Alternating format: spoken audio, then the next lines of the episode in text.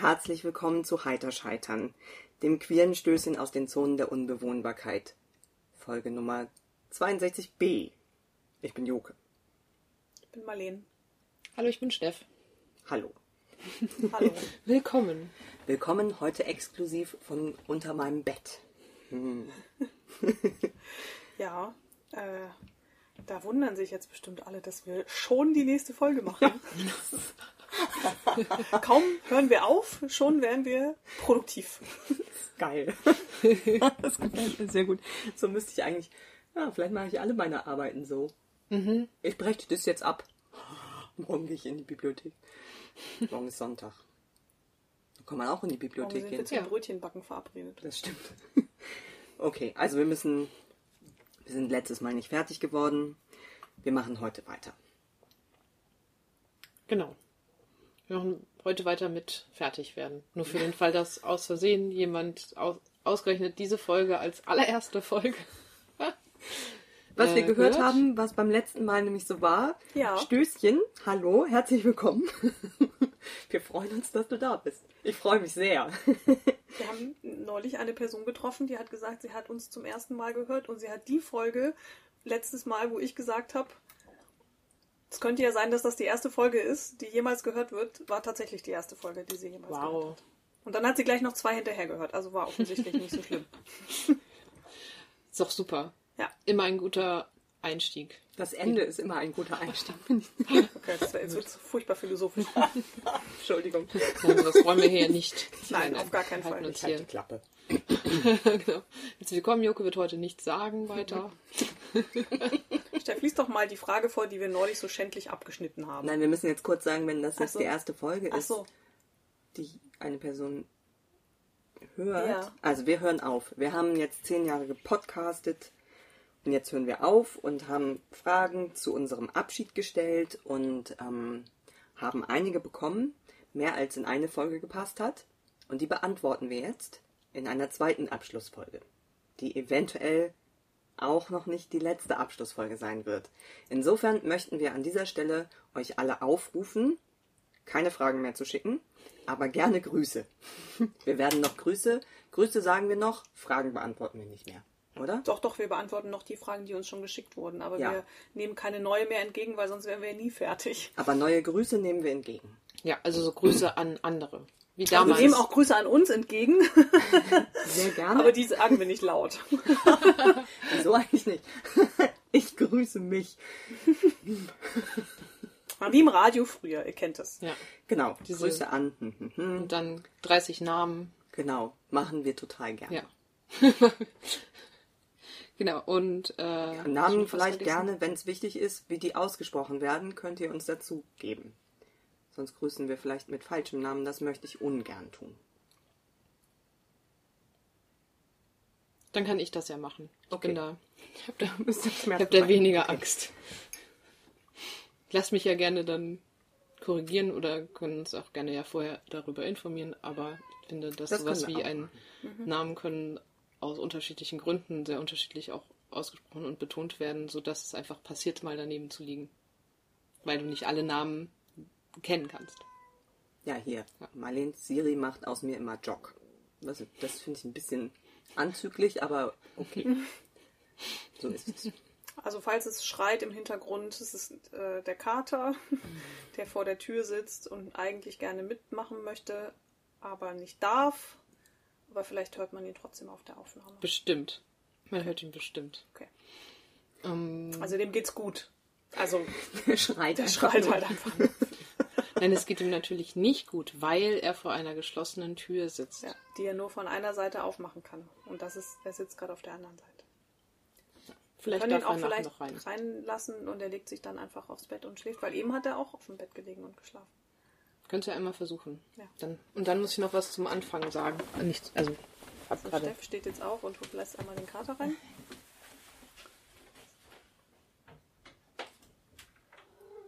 Hallo. Kater, wir podcasten jetzt. Ja, das ist ja ganz gut. Wir werden sehen. Ich glaube so, ah, jetzt ist er ganz ruhig, ist so der fatalste Satz, den man über diesen Kater sagen kann.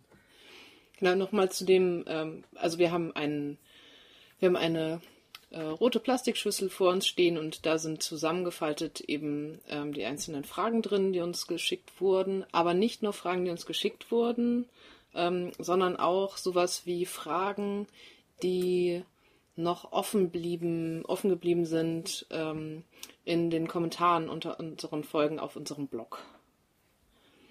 Die hatten wir auch noch. Also es sind nicht viele, aber von denen sind auch ein paar da drin gelandet. Ähm, lässt sich eigentlich dann so lässt sich eigentlich so ein bisschen erahnen, woher das dann kommt, aber ähm, genau, nicht wundern, weil bei manchen Fragen ähm, ist dann eben noch so, wenn wir dann nochmal ergänzend äh, Informationen liefern, zu welcher Folge das denn dann war. Also, oder falls ich das nicht eh schon dazu geschrieben hatte. Schau. Genau. Beim letzten Mal hatten wir irgendwie leider eine Frage auseinandergeschnitten. Das war eigentlich eine längere Frage und wir haben nur einen Teil davon beantwortet. Jetzt kommt die ganze Frage nochmal und wir beantworten jetzt den fehlenden Teil. Genau. Genau, ich hatte, äh, ich war die Losproduktionsbeauftragte und äh, hatte einfach nur beim Formatieren des Textes, oh je, oh je, oh je, ha, der gerade zwischen sehr wackeligen Dingen und einer sehr vollen Teekanne. Er ist schon um. vorbei. Was heißt sehr wackelige Dinge? Das ist mein Schreibtisch. Der Kater kann sehr absichtlich sehr. Äh, wie heißt das dann? Tollpatschig? ja, tollpatschig sein und dann fallen immer, rutschen immer aufeinander gestapelte Dinge runter. Das kann man natürlich jetzt alles nicht sehen. Das ist natürlich jetzt ein bisschen. Lies mal die Frage vor. Ja, ja. Wenn es kracht, dann ist es der, der, der Kater. Dem geht es gut. Der schreit nur ein bisschen. okay, also. Ähm, ich lese einmal die gesamte Frage oder den gesamten Text, das ist mehr als nur eine Frage. Mhm. Also, danke für euren Podcast. Für mich wart ihr eine Erweckung in vielerlei Hinsicht und lange eine Verbindung in eine andere Welt, der ich mich nah gefühlt habe, während ich mich gleichzeitig in meiner Welt alleine gefühlt habe. Ein paar Fragen. Spielt bei euch im Alltag das Sorgerecht für euren Teenager eine Rolle oder hatte es das früher? Und welche? Falls es Konflikte rund ums Sorgerecht gibt, wie löst ihr sie? Ich lebe gerade in einer Drei-Eltern-Situation, in der die beiden sorgeberechtigten Eltern sich fast nur noch Steine in den Weg legen und es ist sehr belastend. Das war der neue Teil und den Teil, den wir schon beantwortet haben, war, wie schafft ihr es, so lange in einer scheinbar zugewandten Beziehung untereinander zu bleiben ähm, und dann auch noch in einem Haushalt? Wie gehen andere Menschen mit euch als Eltern um, beziehungsweise sind früher mit euch als Eltern umgegangen? Habt ihr irgendwelche Erkenntnisse zum Elternsein, die ihr wichtig findet? Ach, das hatte ich vergessen, dass wir Elterntipps gegeben haben. ah, das war. Ich hatte, ich hatte es auch genau als Feedback zu unserer Folge, hatte ich auch äh, gelesen mit Erziehungs, äh, äh, Erziehungstipps. Mhm. Und ich hatte mich auch die ganze Zeit gefragt, wann haben wir denn bitte Erziehungstipps gegeben? Naja, aber das passt dann ja. darunter. ja, genau, das ist jetzt einiges gewesen. Habt ihr das einigermaßen mit? Nein, das, das Sorgerecht-Thema war es ja das, was wir noch nicht beantwortet genau. Kannst du den ersten Teil nochmal vorlesen einmal? Den, die Fragen? Mhm. Ähm, spielt bei euch im Alltag das Sorgerecht für euren Teenager eine Rolle oder hatte es das früher und welche? Und dann kam noch was, oder? Dann kam noch, ähm, falls es Konflikte rund ums Sorgerecht gibt, wie löst ihr sie? Und dann noch die Ich lebe gerade. Ja. Ich wollte noch mal ganz kurz was sagen zu dem zweiten Teil, weil ich habe tatsächlich die komplette letzte Folge noch mal angehört. Oh. oh. Und ähm, dabei ist mir aufgefallen, dass ich das Gefühl hatte oder den Eindruck hatte, dass ich doch relativ doll auf diesem auf was ähm, augenscheinlich zugewandt. Mhm. Was steht da augenscheinlich zugewandt? Mhm. In einer augenscheinlich zugewandten äh, Beziehung. Beziehung, genau. Und ich finde, ich bin sehr doll auf diesen augenscheinlich rumger rumgeritten, weil es sich halt so, so ein bisschen lustig angehört hat. Aber ich hatte schon den Eindruck, dass es vielleicht nicht so nett ist, da so drauf rumzureiten, auf diesem augenscheinlich. Mhm. So. Weil von außen kann man es ja nicht wissen und wahrscheinlich soll es das halt nur heißen, dass es halt von außen so aussieht, aber dass man es ja nicht weiß, wenn man nicht drinsteckt. Und ähm, als ich es dann nochmal gehört habe, habe ich so gedacht, hm, wenn ich diese Frage gestellt hätte und das meine Intention gewesen wäre, einfach nur auszudrücken, ich wollte halt nicht irgendwas einfach behaupten, was ich nicht wirklich weiß, dann wäre ich, glaube ich, ein bisschen angefressen, wenn da jemand so da sich so ein bisschen lustig drüber macht. Und das tut mir sehr leid. Das wollte ich nur nochmal sagen, vorweg. Weil mir das, das ist ja das Schöne, wenn man so eine B-Folge macht, dann kann man so diese ganzen Sachen nochmal sagen. Das wollte ich jetzt mal nutzen, die Gelegenheit. Genau. Ja, Okay, dann jetzt zu den Rechtsfragen. heute Rechtstipps. Sorgerechtstipps. Hm. Ja, da haben wir eigentlich gar nicht so viel drin. Nö. Ne? Haben wir gar nicht so viel drin, so viel Karten. Ja, wir haben kein Sorgerecht. Punkt. Tata.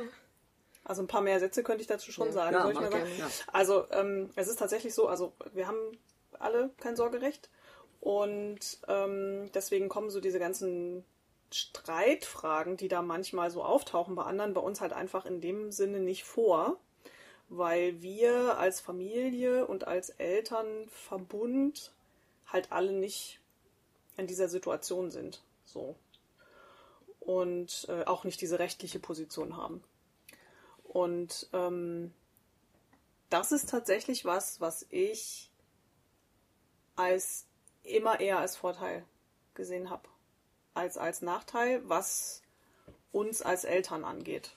Weil halt niemand erstmal rechtlich in so einer starken, mit so viel Rechten ausgestatteten Position ist, was, glaube ich, und das habe ich auch schon öfter mal mitbekommen, Leute dazu verführen könnte, das auszunutzen, wenn es mal Konflikte gibt.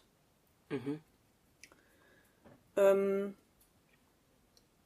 das geht gerne einher mit so einer grundsätzlich, das geht so ein bisschen dahin, ich weiß nicht, ob ich das letztes Mal schon gesagt habe, dass ich es auch ganz gut finde, dass zumindest ich oder eigentlich auch niemand von uns, äh, also ich finde, nicht nur eigentlich, also ich finde, das eigentlich kam jetzt an, hätte eigentlich an eine andere Stelle gemusst. Also was ich, dass ich es auch gut finde, dass niemand ähm, von uns dreien ähm, biologisch verantwortlich ist für, für, die, für, die Existenz, für die Existenz. Äh, und das geht ja oft einher mit dem Sorgerecht, also nicht immer, aber in den meisten Fällen geht es ja einher mit der biologischen Grundsatz, mit der biologischen Verantwortlichkeit und dem, und dem Sorgerecht und das haben wir halt alles nicht. Und ich habe eigentlich immer den Eindruck gehabt, dass das eigentlich total gut ist für uns. Weil das halt, weil wir gar weil niemand von uns gar nicht erst in die Situation kommt, in die, äh, bei Konflikten da irgendwelche äh, Rechtskarten irgendwie ausspielen zu können. So. Ähm, genau. Das wollte ich. Das ist sowas, was mir dazu sofort eingefallen ist, als ich die Frage gelesen hatte, so. Dass das durchaus auch Vorteile hat. Und das Einzige, was als Recht äh, quasi übertragen ist, ist dann das Erziehungsrecht, oder? Nee. Oder ah, nee, nee, wir haben nicht? überhaupt keine. Wir haben, eine Auf, wir haben einen Auftrag. Hm, okay. Wir haben nur einen Auftrag, wir haben gar keine Rechte. Welches waren nochmal die anderen Rechte? gibt- Aufenthaltsbestimmungsrecht, Ja. Medizin, medizinisches Recht Recht, in medizinische Entscheidungen. genau. Und ähm, Geld. Mhm. Finanzgeschichten sind auch noch. Ich glaube, das sind so die drei Hauptsachen. Ja. Aufenthaltsbestimmungsrecht, Geldfragen und medizinische Fragen.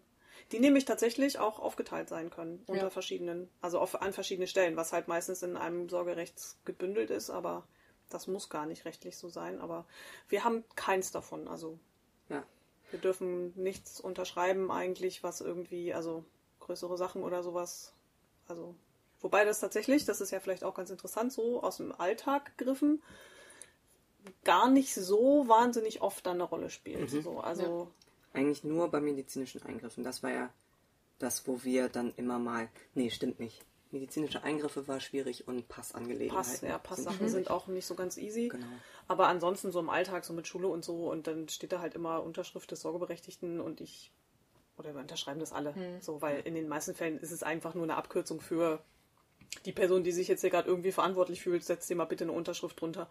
Ja. So, also, Genau. Ja, ich hatte auch, also so mein, mein Gedankengang bei der Frage ging auch so ganz schnell in den, in den Alltag, dass es so, und das hat mir hab auch schon mal garantiert irgendwann im Podcast gesagt, dass wir halt quasi keine rechtliche Grundlage haben und wenn es irgendwie sozusagen eine ganz strenge Überprüfung gäbe, dann wäre wäre sehr viel sehr wenig haltlos oder dann nur auf dem Argument von so äh, Gewohnheit, dass es für gewöhnlich mhm. eben so gehandhabt wird. Ähm, aber alles andere ist tatsächlich mit einem gewissen Selbstbewusstsein, sich da durchzumanövrieren und durch den Alltag zu gehen und zu sagen, wir machen das jetzt so. Und zu warten, bis ob irgendjemand Steine in den Weg legt. Ja. Und aber es war für mich auch wirklich so eine sehr große Erkenntnis von ganz am Anfang, wo ich viel mehr gedacht hätte, dass wir, dass wir da noch viel mehr immer wieder Erklärungsleistung bringen müssen oder irgendwelche Papiere für jeden Kleinkram irgendwie mit vorlegen müssen, um zu sagen, so, wir können das, dürfen das, wir irgendwie sich nochmal genauer identifizieren zu müssen oder sowas. Trotzdem schleppen wir jedes Mal, wenn wir in Urlaub fahren, sicherheitshalber nochmal die international, also die auf Englisch und auf Französisch übersetzte Pflegebescheinigung mit ja. uns rum. Ja, das ist wichtig. So, also ja. das ist schon so, gerade bei Grenzübertritten oder sowas. Ähm, auf jeden Fall. Also es ist noch nie irgendwas, hat auch noch nie irgendjemand interessiert, es hat auch noch nie jemand irgendwie da drauf geguckt oder so. Ähm, aber das ist schon so ein Ding von, okay, also äh, sicherheitshalber ist das schon sowas, was, mhm. also was immer so mit dabei ist.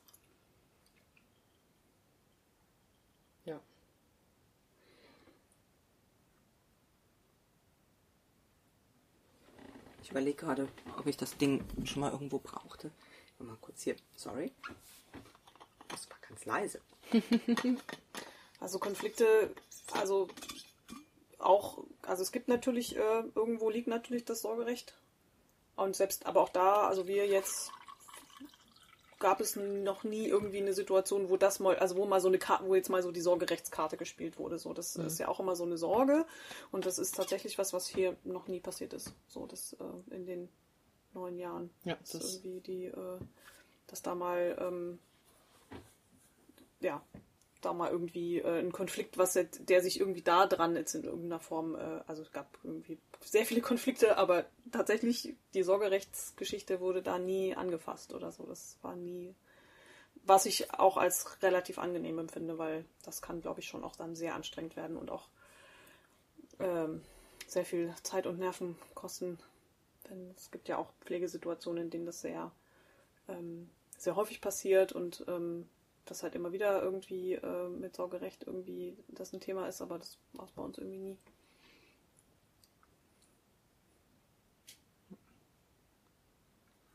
Kannst du nochmal in die Frage gucken?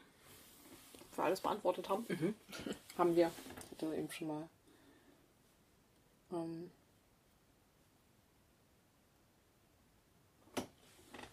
ich kann noch solidarische Grüße rausschicken ja. für irgendwie in solchen Sorgerechtsgeschichten äh, mit drin hängen, beziehungsweise, glaube ich, was Marlene auch schon meinte, eben, dass es ja eher um äh, unterschiedlich machtvolle besetzte Positionen irgendwie geht in, in, in einer Konstellation mit Verantwortung für Kinder und ähm, dass, dass es häufig leider dann echt äh, kon sehr konfliktreich ist ja. oder konfliktreich ja. sein kann.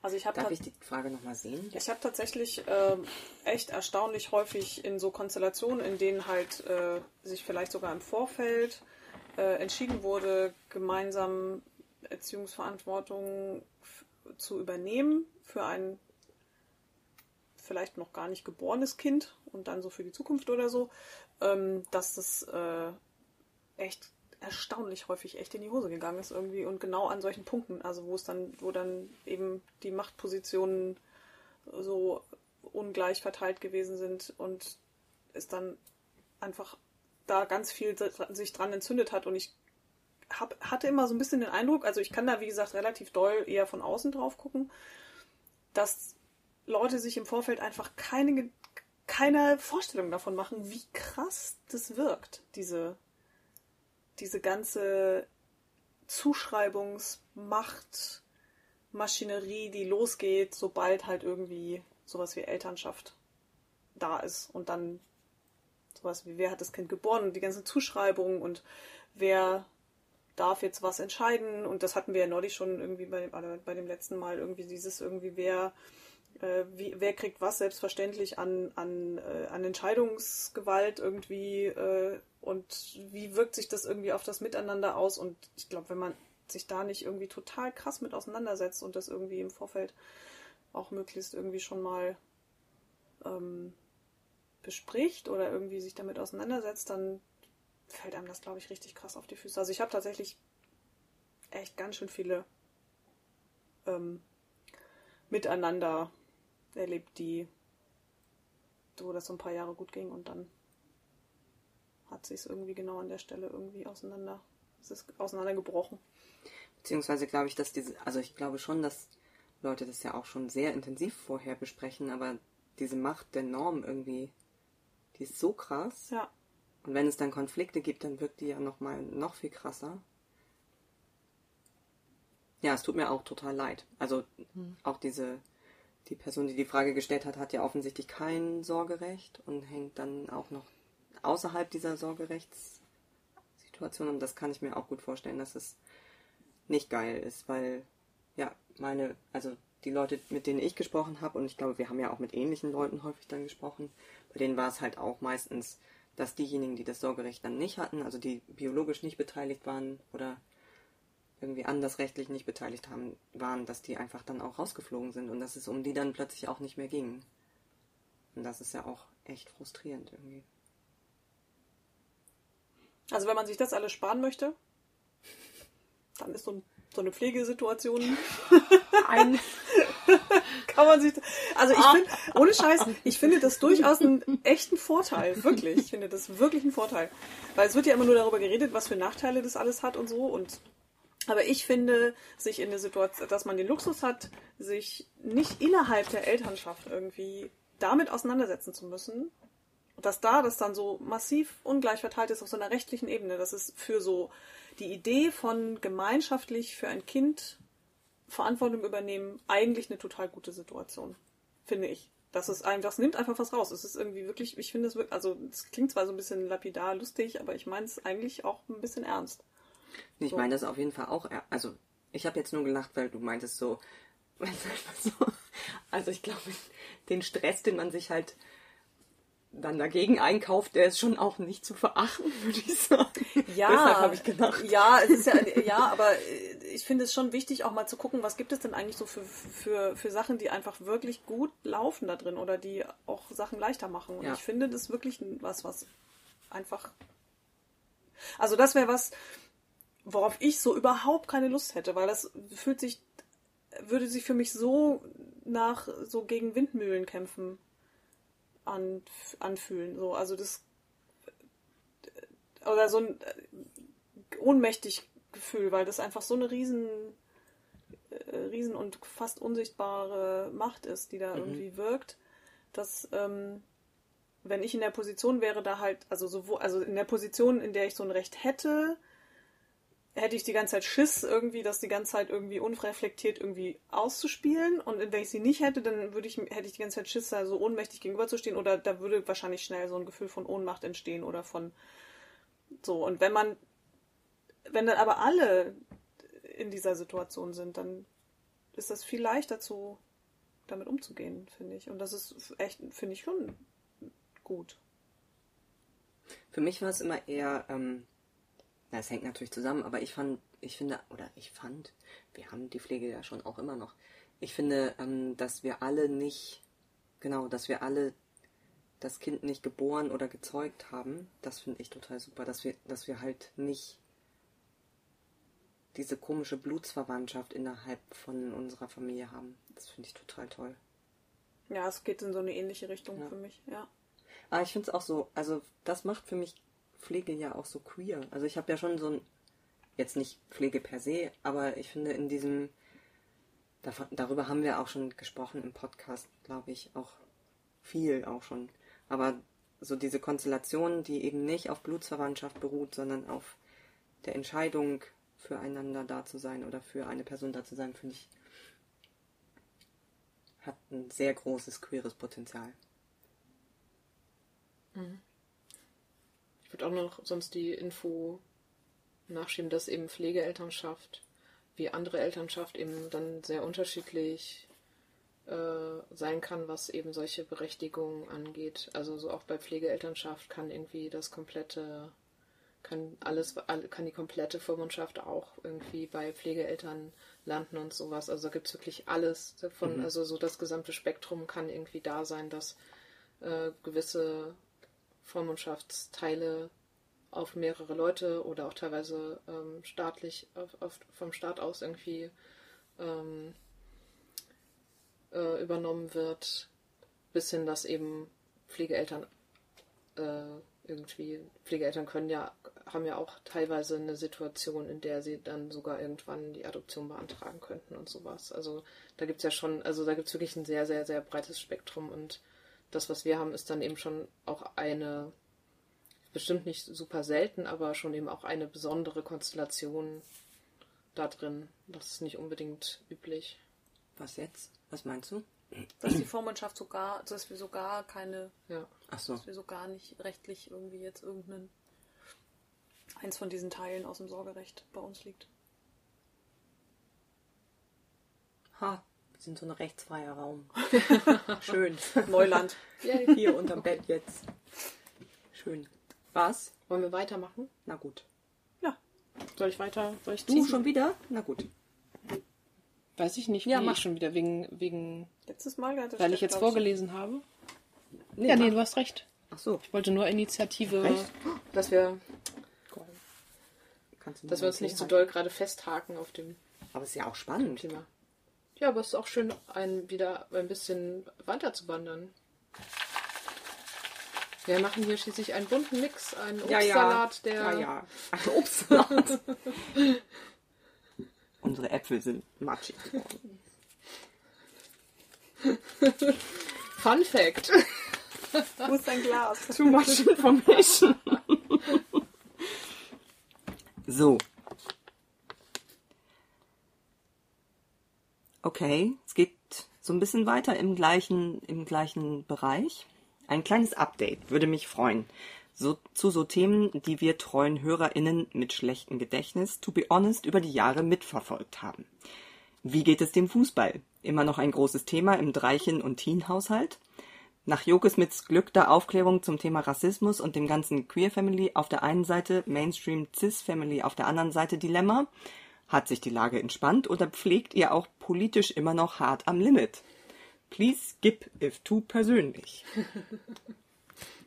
Ich finde es übrigens sehr hübsch, dass fast alle Fragen dieses, hey, wenn es zu persönlich ist, müsst ihr es ja nicht beantworten, beinhalten. Schonungslos, wir beantworten Wir sind alles. dedicated. Okay, ich sag nochmal, ne? Ich mach mal hier. Wie geht's dem Fußball? Immer noch ein großes Thema im Dreichen- und Teen-Haushalt? Ja. Ja, schon. Also ich wollte gerade sagen, wahrscheinlich nicht, aber wahrscheinlich ist es eher so, es ist immer noch ein großes Thema, aber es fühlt sich irgendwie nicht mehr so groß an, weil es halt einfach Alltagsrauschen ist. Alltagsrauschen. Das ist gemein. Wieso? Nee, also es gehört halt dazu. Ja, es gehört dazu. Also es hat sich so ein bisschen verschoben, auch so von dem, äh, dem irgendwie so Bundesliga und Weltfußball geschehen ähm, hin zu nochmal mehr äh, Gaming, also quasi mehr so virtuellem Fußball, was irgendwie so Thema ist, also von dem, was ich dann noch so erzählt bekomme. Ich glaube, früher habe ich schon mehr, war ich deutlich informierter wie gerade die Tabellenstände sind oder was jetzt gerade irgendwie in einem Team passiert ist oder ob es da jetzt irgendwie Trainer oder wer jetzt gerade auf dem Transfermarkt für so und so viel Milliarden und sowas, das war schon, das war schon irgendwie mehr Thema im Alltag und äh, wurde mehr mit uns geteilt. Und ähm, mehr so Booster-Packs, ne? ja, genau. Das, und es ist jetzt nicht so, dass es eben gar nicht mehr Thema ist, aber eben mehr in Verbindung mit einem Computerspiel. Dessen Namen wir jetzt nicht nennen. Ne? Aber, Ne? sorry, das klang jetzt komischer, als es sein sollte. Ja, ich lerne auch viel über dieses Computerspiel und außerdem habe ich das Gefühl, ähm, das hatten wir auch neulich schon mal, früher ging es eher um Mannschaften oder eine bestimmte Mannschaft. Heute geht es mehr um einzelne Trainer, einzelne Spieler, was die so machen. Also, ja. Hm. Und ich glaube, so diese, ähm, diese größeren Turniere, die dann auch für größere Spektakel da draußen in der Welt irgendwie im, in, der, in unserer Umwelt äh, für, für solche Spektakel sorgen, das ist auch deutlich entspannter geworden. Mhm. Ähm, was hat, das hat halt, also zum einen ähm, hängt es auch daran, dass eben mehr Medienkonsum länger am Tag möglich ist. Auch später in die Nacht. Genau, und dadurch ist es einfach auch leichter dann oder weniger kompliziert irgendwie für unsere Teenager, ähm, die Sachen dann einfach sich anzugucken und äh, das mitzubekommen, ohne dass es dann irgendwie eine große Diskussion ist, weil es einfach eine krasse Ausnahme wäre oder weil es einfach viel zu spät wäre oder viel zu lang wäre, was auch immer. Und äh, ja, und ich glaube aber so dieses ganze drumrum und Nationalgedöns, das ist auch wirklich, also, aber es liegt auch daran, dass er weiß, dass, dass der hat einfach keinen Bock auf Diskussionen mit uns und dann lässt das halt lieber sein, glaube ich. Aber sonst muss er wieder über irgendwas reden. Wenn Ja, ihr nämlich zum. Gespräch gebeten, wenn ihr Nationalflaggen auftauchen, wird zum Gespräch gebeten. ja, das war jetzt ein Scherz. Das war, das war ein Scherz. Per Post. Nee, aber tatsächlich bei der letzten WM, äh, Fußball-WM der Herren, äh, letztes Jahr, hing hier noch nicht mal mehr ein, ein, ein Tabellen, also wie heißt das dann? Spiel, Dings, Mhm, Spielplan. Ergebnisplanliste. Was die ja, Mhm. was sonst halt immer so alle zwei Jahre halt bei WM und EM halt schon dann Teil war von dem Ganzen irgendwie, aber das. Also es ist ja. Also das mit zum Gespräch gebeten werden ist ja auch nur teilweise ein Scherz, würde ich sagen. Also, Also wir haben ja schon drüber geredet, aber es ist jetzt nicht so, dass wir dann sagen, so, also ich glaube, wir nerven den schon ganz schön. Ich, und ich glaube, ja, das sowieso. ja, abgesehen davon, dass wir natürlich sowieso nerven, ähm, nerven ihn auch, was so sein, seinen Fußball angeht, glaube ich. Weil es schon, also als du jetzt eben meintest, so Transfer, äh, irgendwelche Megatransfers aus dem internationalen Fußballmarkt. Ich weiß, dass ich dann, ich komme einfach, ich komme dann auch nicht aus mein, meiner Haut und dann reden wir irgendwie über Geld und Kapitalismus und wie beschissen das eigentlich ist. Und dann hat er natürlich irgendwie wahrscheinlich dann auch weniger Bock mit uns darüber zu reden. Wenn es bei jedem, und Fußball ist halt ein scheiß System in den meisten Fällen, und wenn es dann bei jeder, jedem drüber reden, wieder irgendein So, so ein Ausbruch gibt. Papa, Kapitalismus. Komm, was haben die Leute für Vorstellungen? ähm, ja. Also so, So ungebremste, ungebremste Fußballbegeisterung ist in diesem Haushalt sehr schwer. Weil ihn das früher auch nie abgehalten hat von irgendwas. Das stimmt. Also das ist schon, äh, also ich Ja. habe schon das Gefühl, dass wir auch beidseitig, dass es alles irgendwie gerade so ein bisschen eben moderater geworden ist. Ein Wir haben uns aneinander gewöhnt. Ja. Sag ich ja. Es ist mehr so Grundrauschen. ja, aber es ist auf jeden Fall präsent im Alltag und also so auch was dann Vereinssport angeht, also auch selber Fußball spielen und sowas, ist alles irgendwie Thema. Mhm. Ja. Zweite Hälfte? ja. Ja, ich lese nochmal vor. Hm, da geht es auch um mich. Nach Jokes missglückter Aufklärung zum Thema Rassismus, ich erinnere mich, und dem ganzen Queer Family auf der einen Seite, Mainstream Cis Family auf der anderen Seite Dilemma, ach, hat sich die Lage entspannt oder pflegt ihr auch politisch immer noch hart am Limit? Wir pflegen eh Immer. immer hart am Limit. Ich konnte tatsächlich sehr wenig damit anfangen. Also ich konnte es überhaupt nicht einordnen, was, was damit gemeint ist. Die Frage, Ja. Könntest du mir da so ein bisschen auf die Sprünge helfen? müssen wir jetzt erstmal die Frage analysieren. Also mein missglück, meine missglückte Aufklärung zum Thema Rassismus, daran erinnere ich mich noch gut. Erinnert ihr euch nicht mehr daran? Das Nein. hatte ich auch, Dunkel. das hatte ich auch im Podcast erzählt. Ich hatte irgendwie was zu Rassismus erzählt und bei unserem damals noch Kind, jetzt ja Teenager, damals Kind, kam dann irgendwie an, dass ich finde, dass Weiße besser sind als Ach Schwarze. so. Das war dann bisschen mhm. gefailt, würde ich sagen. Ähm, was ist daran hart am Limit? Das weiß ich gerade ehrlich gesagt auch nicht, was daran hart am Limit ist. Es ist wahrscheinlich eher dass es überhaupt das allgemeine, Thema wird. Ich glaube eher so das allgemeine Pflegen hart am Limit. Und das ganze Queer Family auf der einen, ähm, Mainstream Cis Family auf der anderen, das würde ich jetzt so interpretieren. Also ich habe schon ja häufiger davon erzählt, dass ähm, ich das Gefühl habe, dass wir zum Beispiel ähm, oder was da für mich hart am Limit dran ist, ist sowas, dass genau, dass ich das Gefühl habe, die Sachen, über die wir reden oder die Sachen, die in unserer Familie vielleicht irgendwie typischer sind, dass die häufig im Alltag nicht vorkommen, also außerhalb dieser vier Wände irgendwie nicht vorkommen dürfen, ähm, vielleicht auch komisch angeguckt werden. Ähm,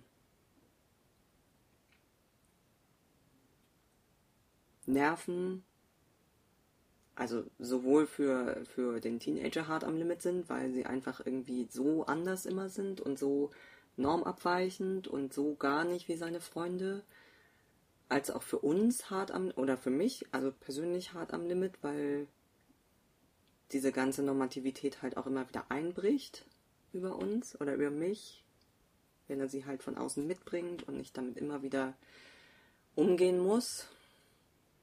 Das wäre so für mich das, was hart am Limit ist. Mhm. Und bezogen auf die Frage, ist das immer noch so, würde ich sagen, ich glaube, das verschiebt sich halt über die Zeit. Also ähm, Rassismus ist sehr viel differenzierter geworden, würde ich sagen, gerade weil es den Teenager ja selbst auch betrifft. Ähm, sind wir da und der ist ja jetzt halt auch 16 und wir haben natürlich irgendwie andere Arten darüber zu reden und ähm, können uns auf einer ganz anderen Ebene darüber unterhalten. Und das ist sehr viel differenzierter geworden. Also da sind sehr viel bessere Gespräche möglich inzwischen. Da muss halt eigentlich nicht mehr so, also ich habe nicht das Gefühl, dass ich immer noch so irgendwie super doll erklären muss oder sowas, sondern wir sind jetzt tatsächlich eher in so, ja, was bedeutet eigentlich das und das? Oder wie verhalten wir uns da und da? Oder wenn das und das passiert, keine Ahnung, wie, wie kann er sich verhalten, wie können wir uns verhalten oder was gibt es dann für unterschiedliche ähm, unterschiedliche Strategien mit Situationen umzugehen mhm. oder sowas. Ja. Also was weiß ich, neulich, ah, ah Thema Rassismus hatte ich, ähm, hatten wir so ein ziemlich cooles Gespräch eigentlich über Deutsch sein, nicht Deutsch sein, Deutsch aussehen, als weiß passen, wer gehört eigentlich zu welcher Gruppe, wer wird wie gelesen, was ist davon erwünscht und nicht erwünscht, so gesamtgesellschaftlich will man dann irgendwie eher ähm, deutsch aussehen oder eher nicht deutsch aussehen. Also was ist dann dieses deutsch aussehen? Also das sind dann, glaube ich, schon ähm, sehr viel differenziertere Gespräche, die dann da kommen. Und das ist für mich dann auch nicht mehr unbedingt, nee, das ist für mich nicht Pflegen am Limit, sondern ähm, das finde ich, also da finde ich es eher cool, mich dann auch mit ihm drüber zu unterhalten. Und ähm, genau, finde es auch cool, was er da eigentlich dann an seiner Meinung so mit reinbringt und seinen Perspektiven, die ja auch überhaupt nicht meine sind und auch, also komplett auch ab von meiner Lebensrealität sind. Und genau.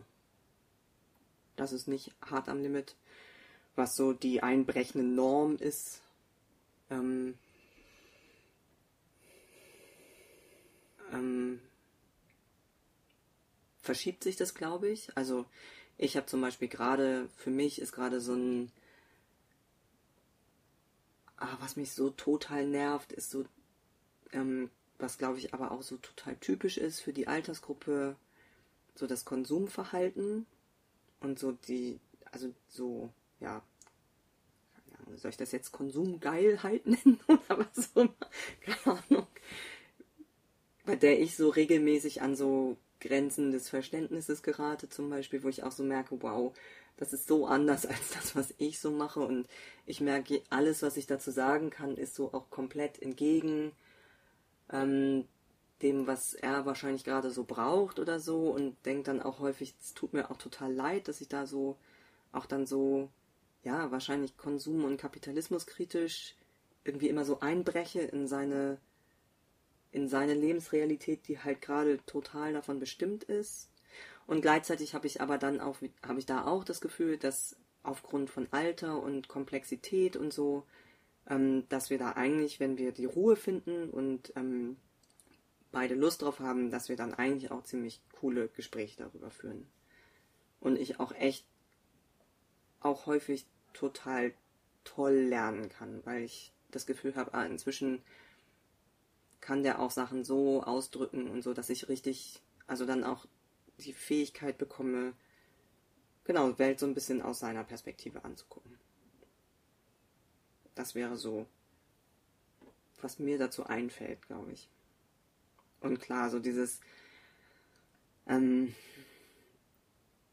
dass wir nach wie vor irgendwie echt komisch sind als seine Pflegeeltern und dass auch seine gesamte Situation halt irgendwie so echt komisch ist eigentlich, gerade wenn es um so ein Alter geht, wo die Kids vielleicht vor allem dazugehören wollen und vor allem nicht komisch sein wollen und vor allem normal sein wollen, sind wir, glaube ich, schon am Limit. Also hart am Limit für uns alle, weil es halt, ja, weil es halt häufig eben so diese Momente gibt, wo klar ist, oh, pff, das ist zu viel, das passt nicht. Er entspricht nicht dem, was ich eigentlich möchte. Ich entspreche nicht dem, was er eigentlich möchte. Boah. Mist. ähm.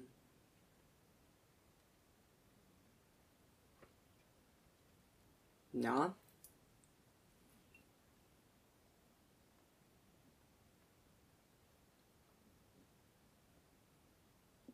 Wollt ihr erstmal weitermachen? Ich weiß jetzt gerade gar nicht mehr, was ich, mhm. was ich sagen wollte.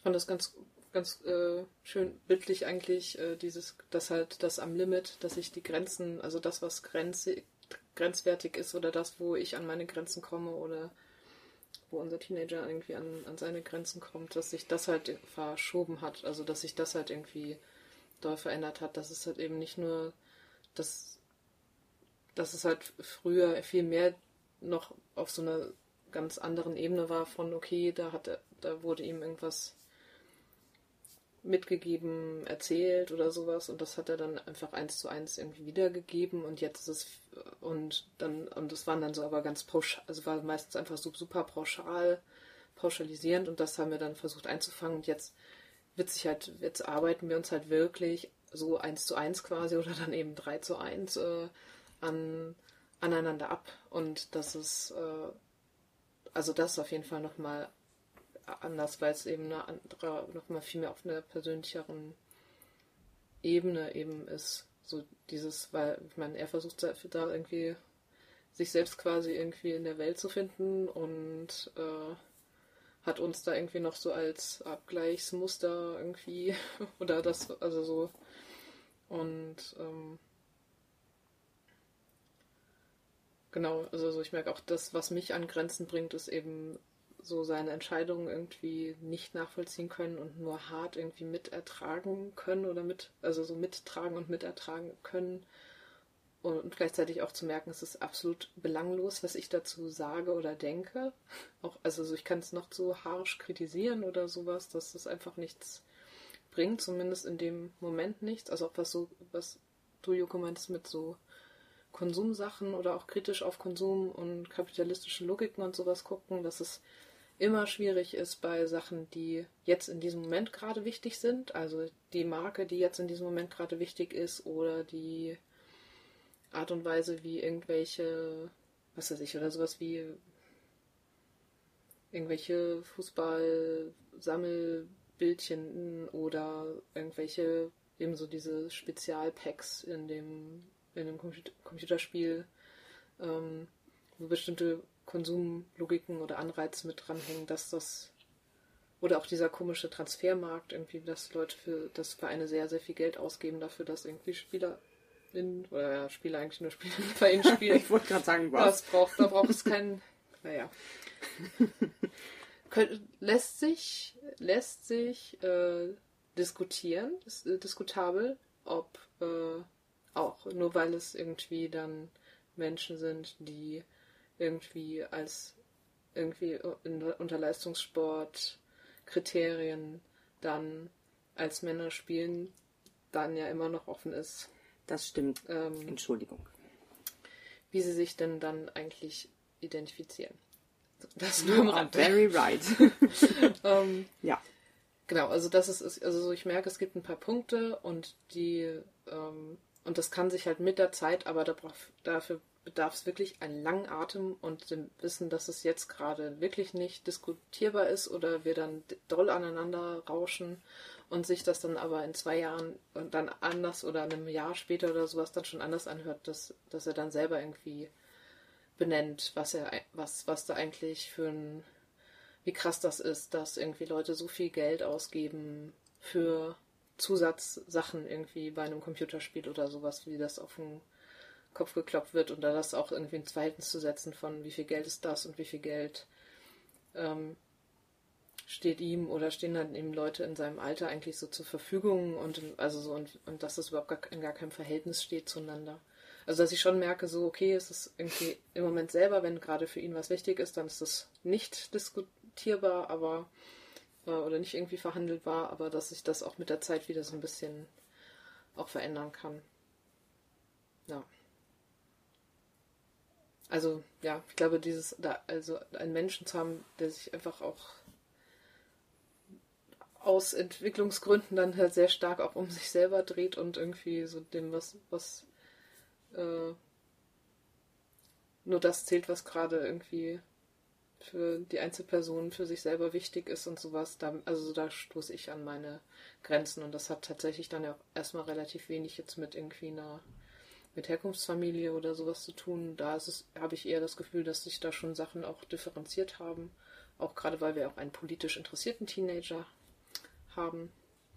Ähm, dass, also so, dass, dass er sich dann auch schon dafür interessiert, wie zum Beispiel seine Herkunftsfamilie sich so irgendwie politisch äußert und, und was er sagt, was er irgendwie daran nervig findet und, und so. Ja. Mhm. Das ist so das, was mir gerade dazu einfällt. Dir fällt nichts dazu ein. Ich glaube, ihr habt schon alles gesagt. Ich glaube, ich könnte jetzt nur noch wiederholen. Ja, mir war noch ein bisschen was eingefallen. Also zum einen, das hatten wir mal, da hatten wir irgendwann mal drüber gesprochen, was sich tatsächlich wieder so ein bisschen entspannt hat, ist ähm, inzwischen kommen regelmäßig Freunde hierher. Das war ja mal anders. Das ist inzwischen nicht mehr so. Also, wir kriegen Besuch, die dürfen mich auch sehen. Ich darf auch mit denen reden. Yay. ähm, das war jetzt ein bisschen sehr gemein ausgedrückt. Also wir kriegen regelmäßig Besuch, das ist ja schon mal ganz schön. Ähm, und was wollte ich noch sagen? Oh Mann. Eben hatte ich's.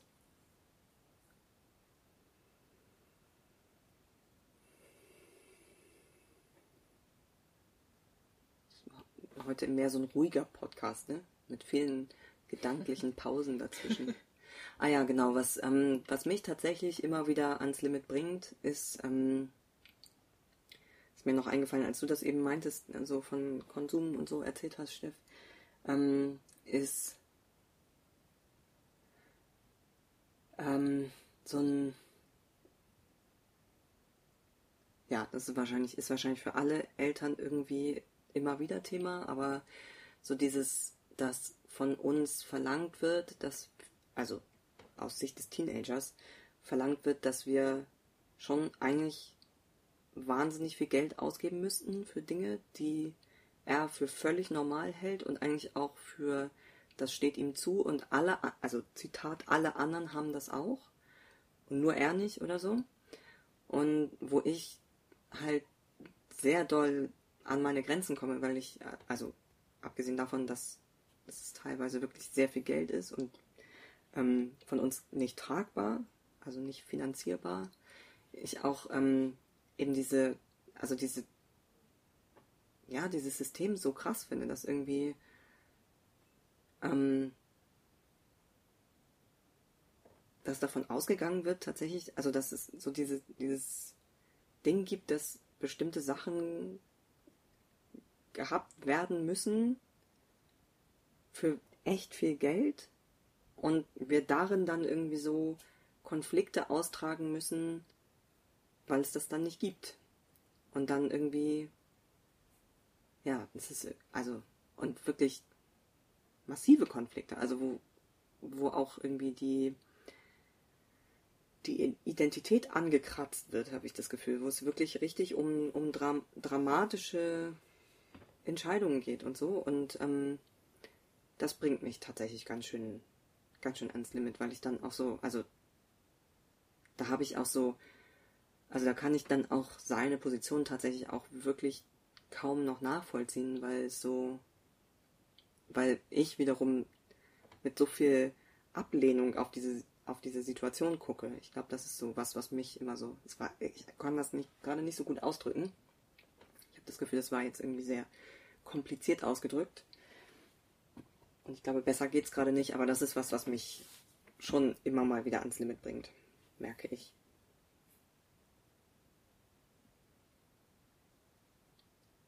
Hm. Ja. Also wir fliegen weiterhin am, am Limit, nur dass eben sich Limit, das was die Limits sind, sich verändert hat. Ja. Und weiter am Verändern ist, hoffe ich. Es ist, eigentlich auch ganz gut, wenn sich das dann zumindest so alle paar Jahre so ein bisschen wieder verändert, weil es wirklich nervend aufreibend ist. Ja, finde ich auch.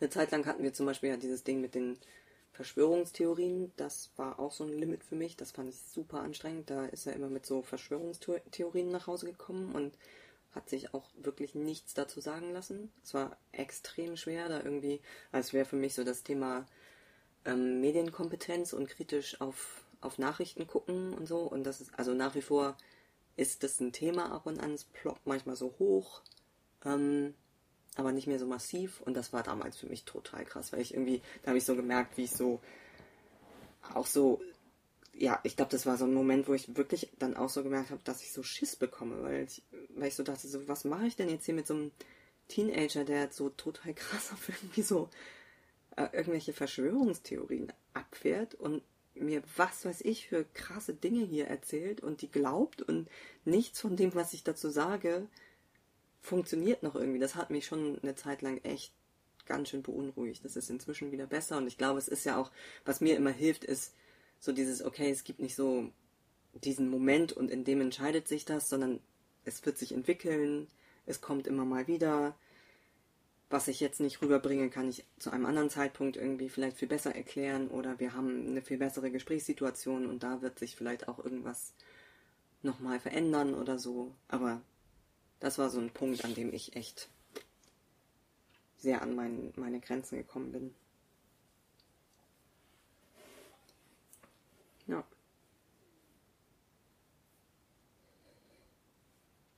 Ja. Okay.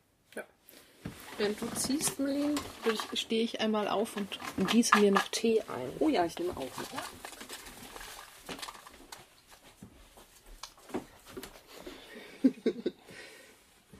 Melin, du auch? Gerne.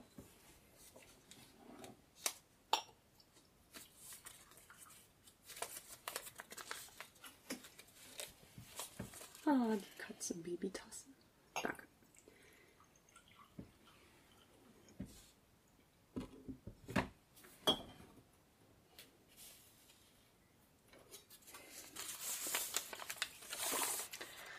Now something completely different. Okay.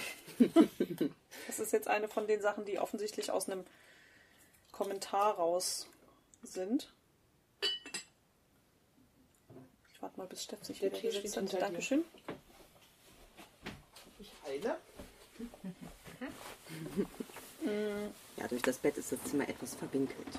Okay, Muss man immer so Strecken zurücklegen. ich bin zurück. Ja. Also, wenn ich das richtig äh, verstehe hier, ist das äh, ein Dialog, den ich hier habe. Und zwar zur Folge 59, Arbeitsblasen. Äh, da hat Miau kommentiert zur, in Anführungsstrichen, Beißreflexkritik schon schräg, sich in dieser Form auszulassen, wenn über das Vorwort nicht hinausgelesen wurde. Und dann hat M-Adam, also Adam oder Madam, darauf geantwortet an Miau. Man muss doch nicht alles lesen, um es kritisieren zu können. Fragezeichen, Ausrufezeichen. Genau, das hatte ich äh, rausgefischt als äh, Frage, die mich, die ich schon seit, die ich halt über die ganzen Monate oder Jahre jetzt äh, noch so offen hatte und dann auch erst später gesehen habe, dass es dann durch, dass es dann doch sogar auch schon eine Reaktion von jemand anderem dann darauf gab. Deswegen hatte ich die noch mit äh, reingenommen, weil das quasi schon auch äh, in die Richtung geht, in die auch so meine Antwort zielt. Äh, ich habe, aber ich genau, ich wollte es trotzdem mit reinnehmen, weil wir nicht darauf reagiert haben und ähm, genau äh, einmal kurz die Situation dazu, darzustellen, dass äh, wir eben aus, äh, dass wir uns eben kritisch zu dem Buch geäußert haben und auch äh, deutlich gemacht haben, dass niemand von uns dieses Buch irgendwie von vorne bis hinten gelesen hat oder ganz im Gegenteil, bisher vielleicht auch nur kleine Teile davon gelesen hatte. Ähm, ja, und ich hatte mir also ja, ich würde auch unterstützen, dass ich auch der Meinung bin, dass, äh, dass ich nicht ein gesamtes Buch gelesen haben muss, um irgendwie eine Kritik daran zu teilen.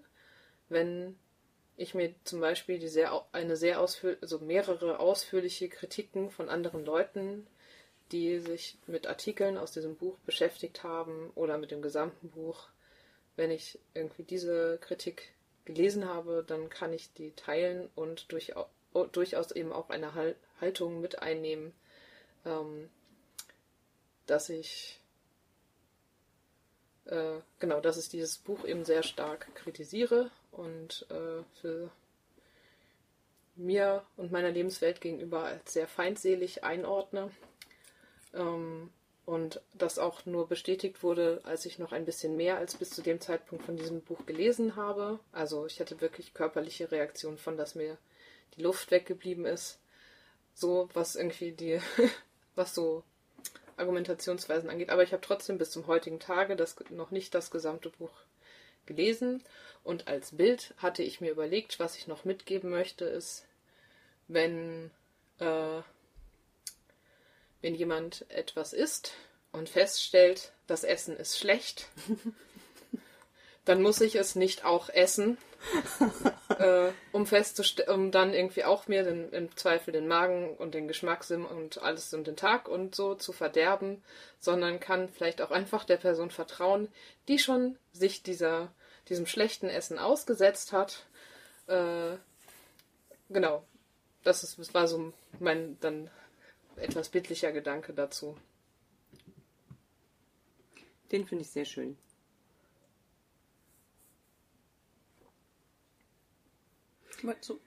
So. Hm?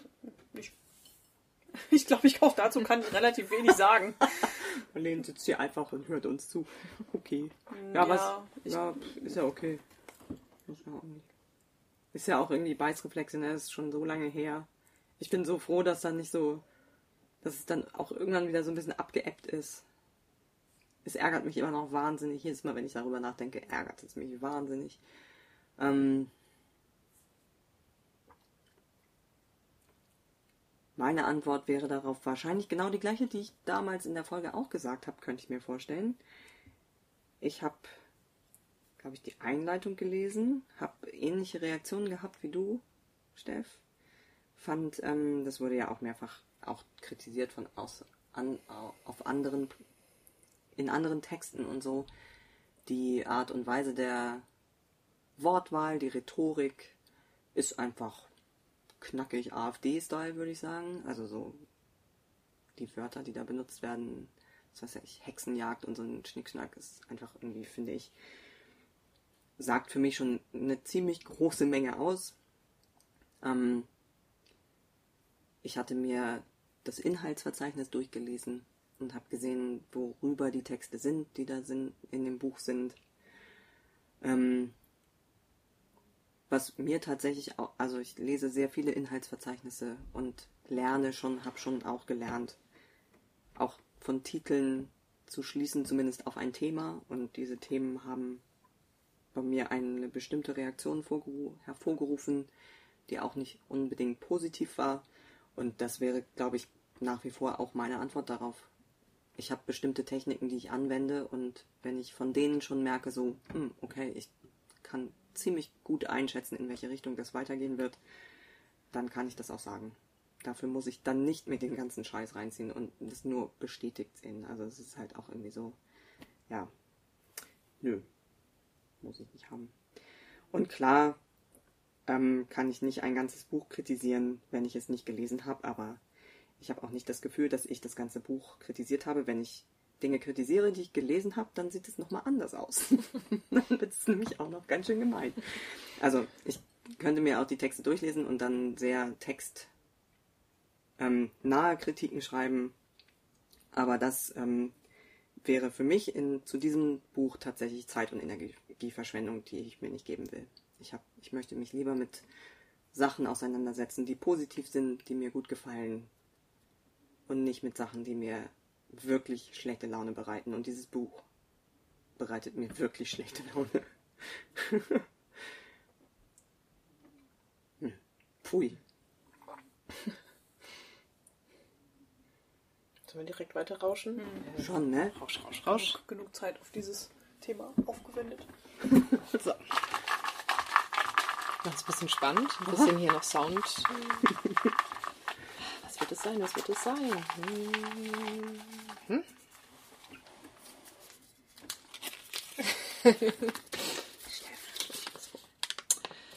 oh. oh.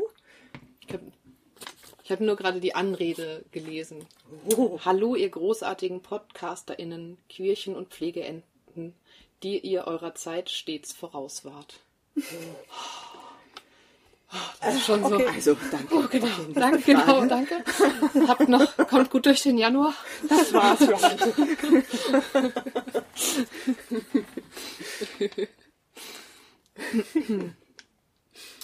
so, okay, ich lese trotzdem mal weiter. Es kommt nämlich noch, es kommt noch Text. Ach so. Ähm, sagt mal, zehn Jahre, oh Goth, sind ja schon ein Zeichen, äh, sind ja schon ein Zeitchen, Entschuldigung, ein Zeitchen.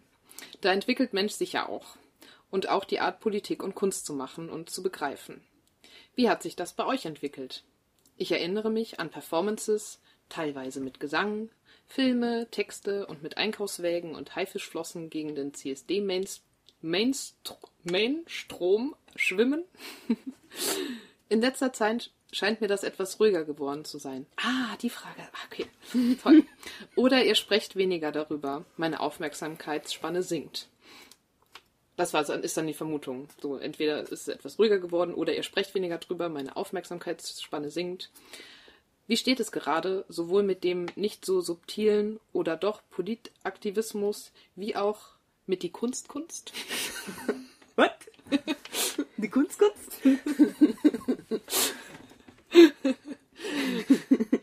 oh, oh, danke für die Frage. Stößchen an dich und mein ganzes großes Herz geht an dich gerade. Okay, soll ich nochmal irgendwie einen Teil vorlesen oder ist präsent? Präsent.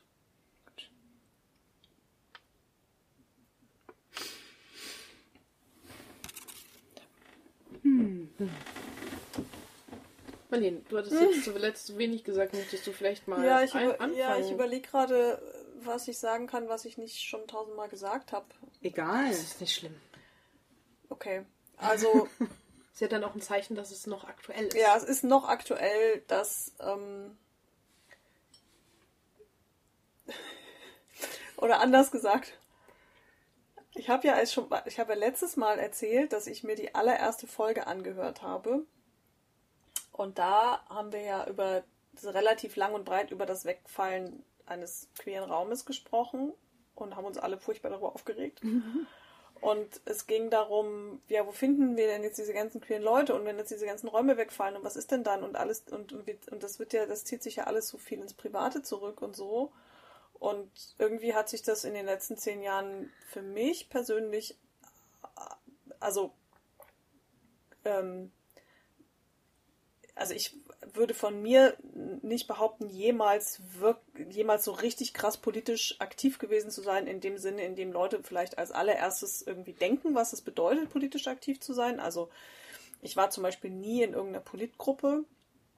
Äh, ich habe auch nie irgendwie mal eine Demo organisiert oder habe irgendwie länger politisch an einem Thema gearbeitet oder sowas. Ähm, so richtig mit der Öffentlichkeit schaffen oder sowas ähm,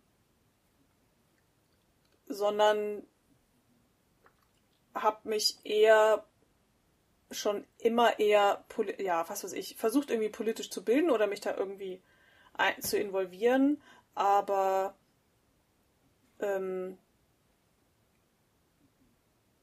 ja, habe halt auch früher immer schon eher sporadisch Sachen organisiert oder geguckt, wie mein Alltag in irgendeiner Art und Weise politisch gestaltet werden kann oder so. Und das ist, als ich das gehört habe, dachte ich so, also als ich diese Folge gehört habe und diesen Satz von mir gehört habe, den ich damals gesagt habe, sowas wie, ja, das äh, zieht sich ja immer mehr ins Private zurück. Es ist einfach noch viel krasser geworden. Also ich habe das Gefühl, ich habe mich noch viel mehr ins, also was das angeht, sozusagen noch viel mehr ins, äh, ähm, ins Private zurückgezogen, in dem Sinne, dass halt noch diese ganzen Sachen mit ähm, äh, ja, sich Pappmaché-Haifischflossen auf den Rücken schnallen und gegen die CSD-Richtung zu laufen oder solche Aktionen. Ähm, einfach quasi nicht mehr vorkommen oder so. Äh, was deutlich mehr geworden ist und was ich damals zum Beispiel total wenig gemacht habe und mittlerweile relativ, also verhältnismäßig häufig mache, ist auf Demos gehen tatsächlich. Also früh, also ich konnte eine Zeit lang überhaupt nicht auf Demos gehen, was auch so ein bisschen daran lag, dass ich mich da überhaupt nicht wohlgefühlt habe. Also so äh, mich das so mit den Menschenmassen so gestresst hat. Aber mittlerweile ist es für mich tatsächlich ein Ding von irgendwie müssen diese Leute ja auch präsent sein, die auf die Straße, also wirklich so dieses Gefühl von, okay, ich bin jetzt nur eine einzige Person, aber jede einzelne Person macht halt irgendwie Masse und es ist halt irgendwie, ich nutze dann sozusagen das Angebot für Demos und ich finde, es gibt momentan wirklich genug, wofür man auf die Straße gehen kann oder wogegen man auf die Straße gehen kann oder ich für mich finde genug Gründe, das zu tun und ähm, äh, tue das viel häufiger, als ich das ähm, noch vor zehn Jahren gemacht habe. Ähm, dafür stelle ich noch weniger als damals schon mit auf die Beine, was aber für mich viel noch eine viel größere Bedeutung gewonnen hat oder wo ich auch ähm, sehr viel mehr Power drin auch sehe, als ich es vielleicht vor zehn Jahren gesehen habe, ist meine mein, die Dinge, die ich im Alltag tue. Also das, wie wenn ich mich bewege, wenn ich hier ein mit einem, ne, was wir jetzt gerade lang und breit besprochen haben, wenn ich hier mit einem Teenager äh, äh, zusammenlebe und und und und äh, mit dem politische Sachen diskutiere oder mit ihm darüber spreche, äh, was man sagen kann, wenn Leute so pro AfD Sachen sagen, solche Sachen sind für mich total politisch. Ähm, wenn ich bei mir im Job nicht die Klappe halte, wenn es um irgendwas geht, also wenn es um irgendwie Themen geht, die irgendwie, ähm, äh, die ich als äh, politisch relevant irgendwie empfinde oder sowas. Oder ähm, und ich würde auch sagen, dass bestimmte Leute mich für wahnsinnig politisch halten würden, für eine wahnsinnig politische Person. Ähm, aber eher halt ja, wie nennt man das denn? Privatpolitisch? Keine Ahnung. Also halt so, also nicht so dieses äh, Orga-Ding irgendwie. Weil dafür habe ich überhaupt keine Zeit. Also ich habe mich halt, die Zeit habe ich halt deswegen nicht, weil ich mich für bestimmte andere Sachen entschieden habe. Zum Beispiel älter sein, einen relativ zeitaufwendigen Job gegen Geld zu machen, plus so ein Studium, da bleibt irgendwie kaum noch Zeit für irgendwelche Freizeitsachen, geschweige denn irgendwie für, da bin ich schon ganz happy, wenn ich es überhaupt mal auf eine Demo schaffe tatsächlich. Ähm, das ist natürlich persönliche Entscheidung, das hätte ich auch anders tun können, habe ich aber nicht. Mm, und trotzdem empfinde ich es als wichtig, ähm, in so einem Alltag sichtbar zu sein. Mhm. Und in bestimmten Situationen und Zusammenhängen ist es tatsächlich so, dass ich schon auch davon ausgehe, dass meine pure Anwesenheit schon ein Politikum ist. Mhm. So, also das äh, merke ich tatsächlich am allerdeutlichsten in meinem, in meinem Job.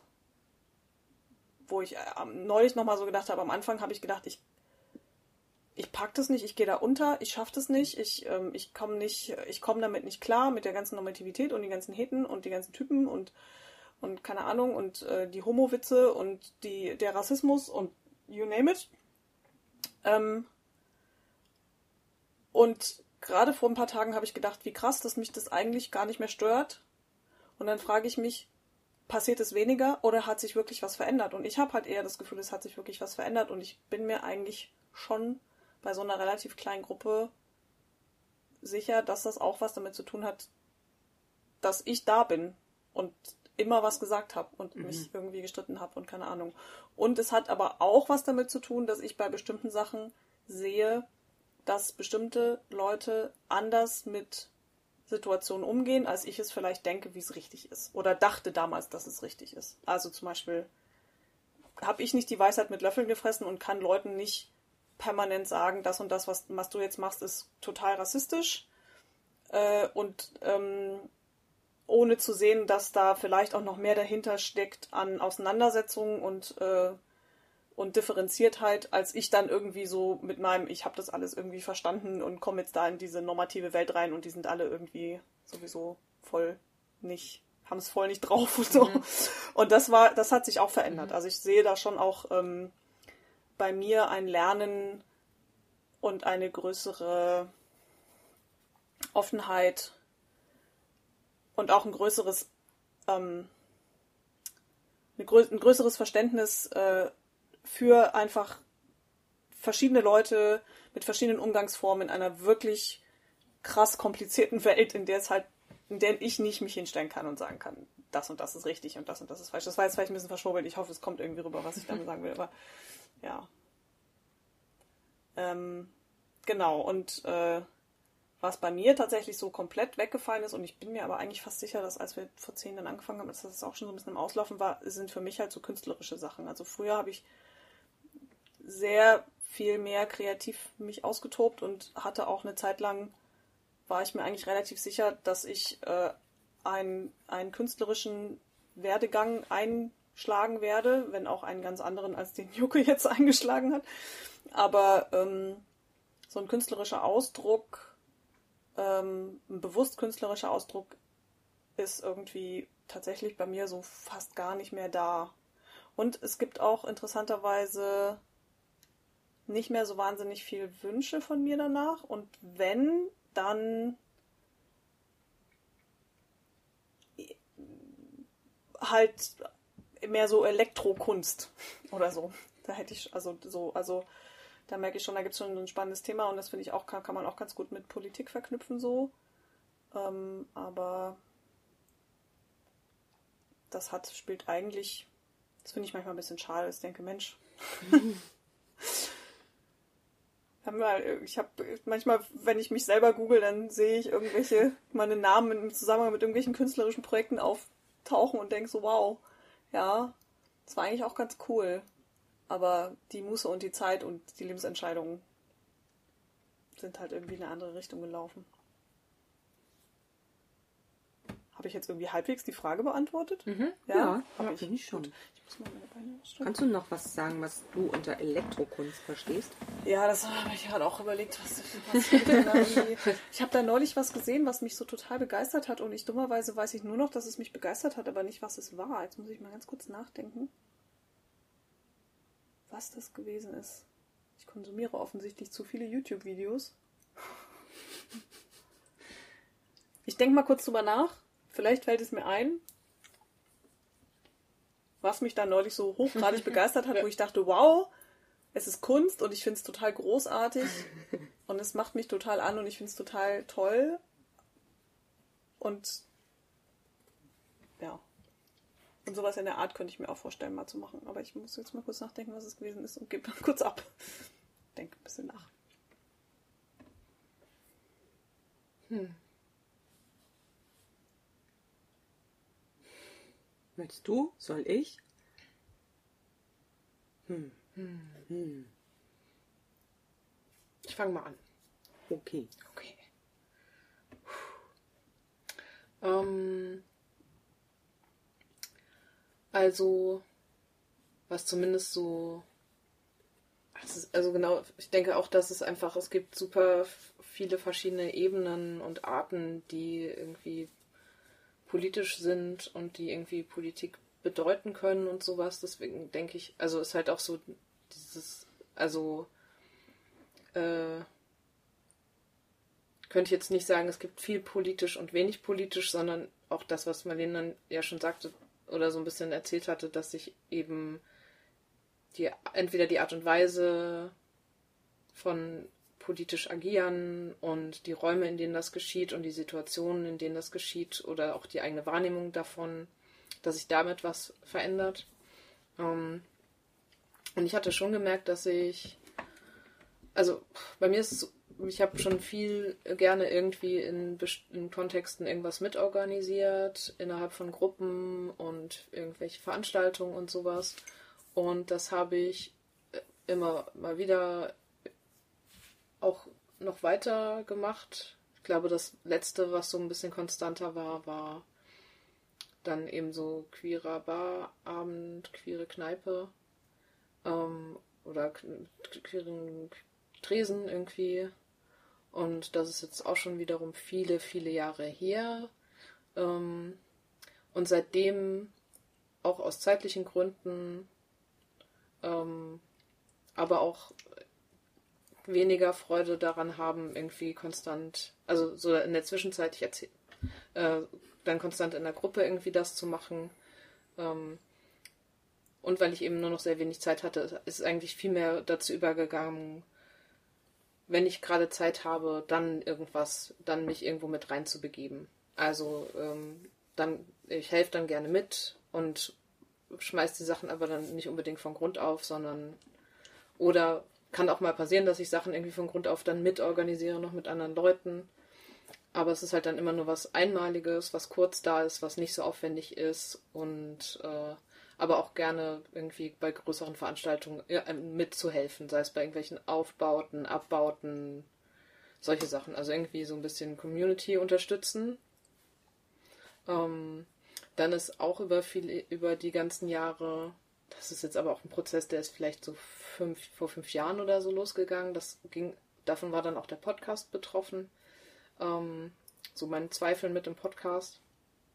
Ähm, dass ich schon so an den Punkt kam von, okay, wir haben uns irgendwie, oder ich habe mich irgendwie viele Jahre auch eher äh, großspurig äh, verhalten, irgendwie in Kontexten, was politische, also nicht politische, also was irgendwie bestimmte Aussagen angeht oder eben irgendwie vorzugeben, was jetzt Verhaltensweisen sind oder was einen Raum safer macht oder nicht und äh, solche Sachen und bin dann einfach auch sehr hart äh, an meine, also nochmal irgendwie an meine eigene Begrenztheit gestoßen, ähm, besonders in Zusammenhang mit rassistischen Vorfällen, bei denen ich einfach gemerkt habe, dass ich als weiße Person einfach mal hart bei mir bleiben kann und, und nochmal einfach, also so einfach auch nochmal mir mehr Zeit nehmen wollte, da nochmal ein paar Schritte zurückzugehen und nochmal so ein bisschen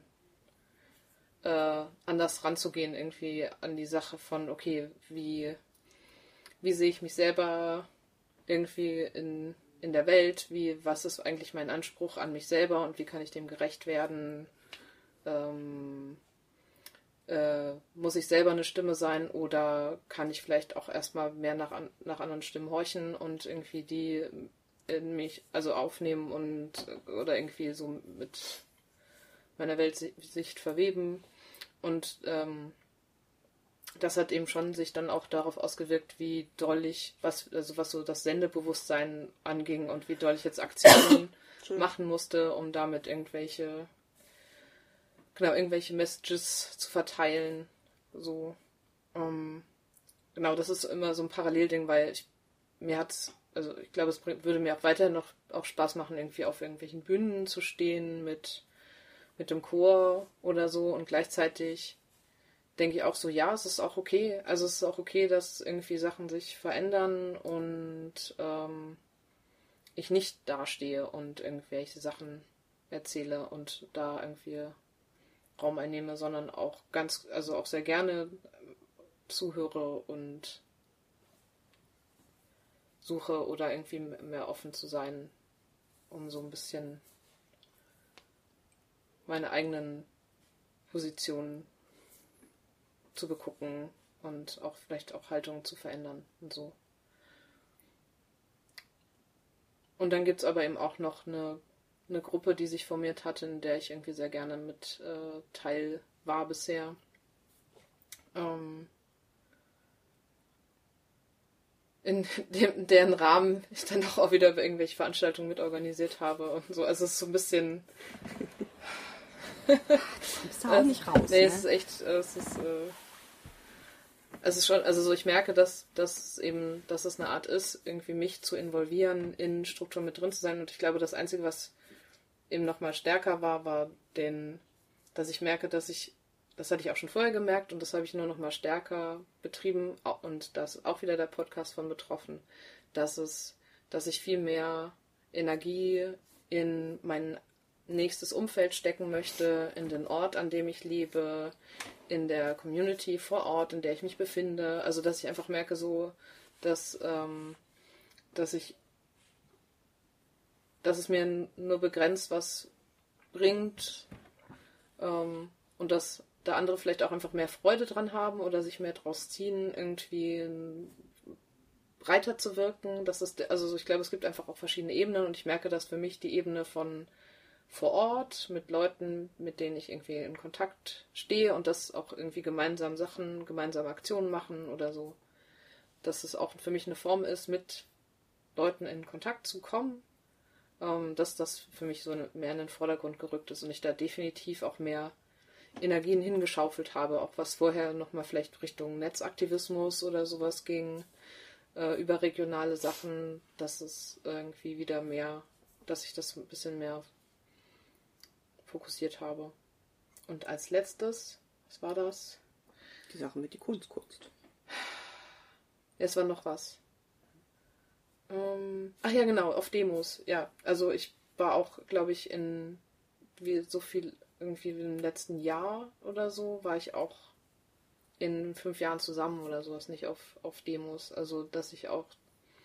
Also, mir bringt es weiterhin auch echt wenig. Ich mag Demos die meiste Zeit überhaupt nicht. Ich finde die Redebeiträge sehr anstrengend und ich finde auch die, das Demo-Setting sehr, sehr anstrengend, aber dieses mein Körper dorthin bewegen und irgendwie anwesend sein reicht dann auch schon aus, um es zumindest zu versuchen, irgendwie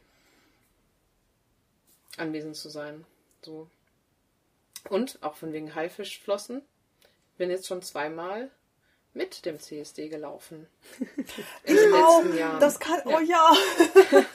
Und das ist ja auch, also, ne, das ist ja, das hätte ich damals auch nicht gedacht. Und ich fand das sehr, sehr spannend, wie sich irgendwie Sachen verändern können. Das ist dann halt, also schon, das kam halt dann dadurch, dass äh, also über Queer Refugee Support irgendwie ist dann ein Wagen regelmäßig äh, organisiert wurde ähm, vom CSD und das dann wirklich einfach ein sehr, da ein, ein sehr schöner Raum geschaffen wird, irgendwie innerhalb des, äh, des CSDs.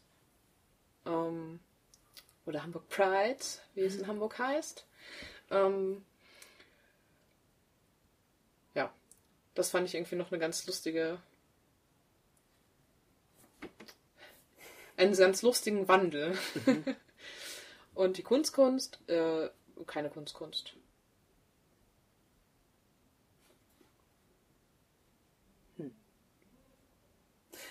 also zu dem zu, zu dieser CSD-Nummer, ich weiß, habe ich das schon mal erzählt im Podcast, diese diesen Wandel, den ich bin mir nicht so sicher.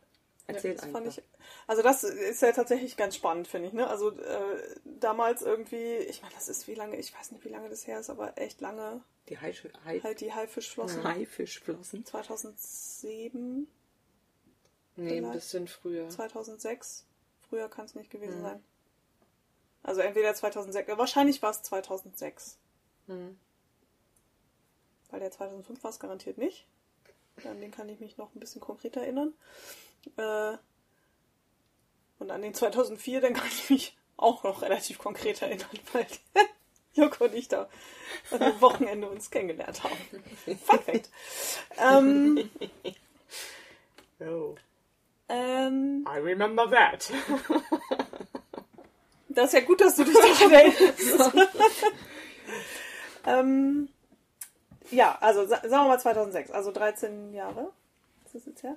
Und ähm, ich glaube, letztes war das letztes Jahr, wo wir zusammen auf dem CSD waren und ich angefangen habe zu heulen. Ich glaube ja, ne? Nee, das war das Jahr davor. Äh, Entschuldigung, wir haben ja jetzt schon 2019, genau, also nicht, also 2017 war Mhm. das dann das Jahr. Genau, also 2017 sind Stefan und ich auf den Hamburg Pride gegangen und Marlene hat erstmal angefangen zu heulen. weil, weil, weil ich so überwältigt war von diesen ganzen LGBT, queer, keine Ahnung was, Leuten, die da irgendwie die Hamburger Innenstadt äh, voll gemacht haben und äh, gefeiert haben. Und ich bin irgendwie, ich bin völlig ausgekickt emotional, weil ich und wie wie viele das waren und ich habe so voll da den, so einen Community-Anfall gekriegt, wo ich halt früher immer nur Kommerzkacke gesehen habe und irgendwie äh, Norma Normalisierung und keine Ahnung was, habe ich jetzt halt dann eher sowas gesehen wie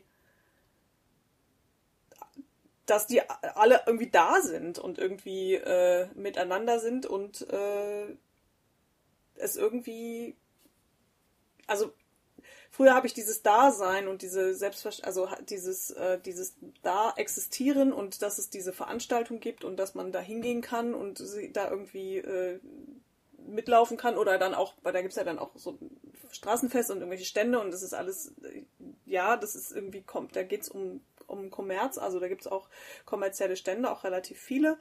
Ähm, und parteipolitische Geschichten und keine Ahnung, was da alles irgendwie dran kritikwürdig ist. Ähm, ich habe das früher als sehr, sehr viel selbstverständlicher äh, empfunden, als ich das heute empfinde. Und heute sehe ich halt eher sowas wie, dass es überhaupt existiert und dass nichts davon selbstverständlich ist, sondern dass alles davon irgendwie echt ganz schön hart erkämpft wurde. Und ich kann das viel mehr ehren. Also so diese, ähm, diese Existenz des Ganzen überhaupt und dass die, äh, dass dieses ähm, Gefühl, ähm, ähm, dass, äh, dass da auch eine, dass die Nicht-Selbstverständlichkeit halt auch immer eine Gefahr birgt, dass es irgendwann weg sein könnte, ist halt viel größer als früher. Früher war das halt für mich überhaupt, also, ex, also existierte halt irgendwie schon.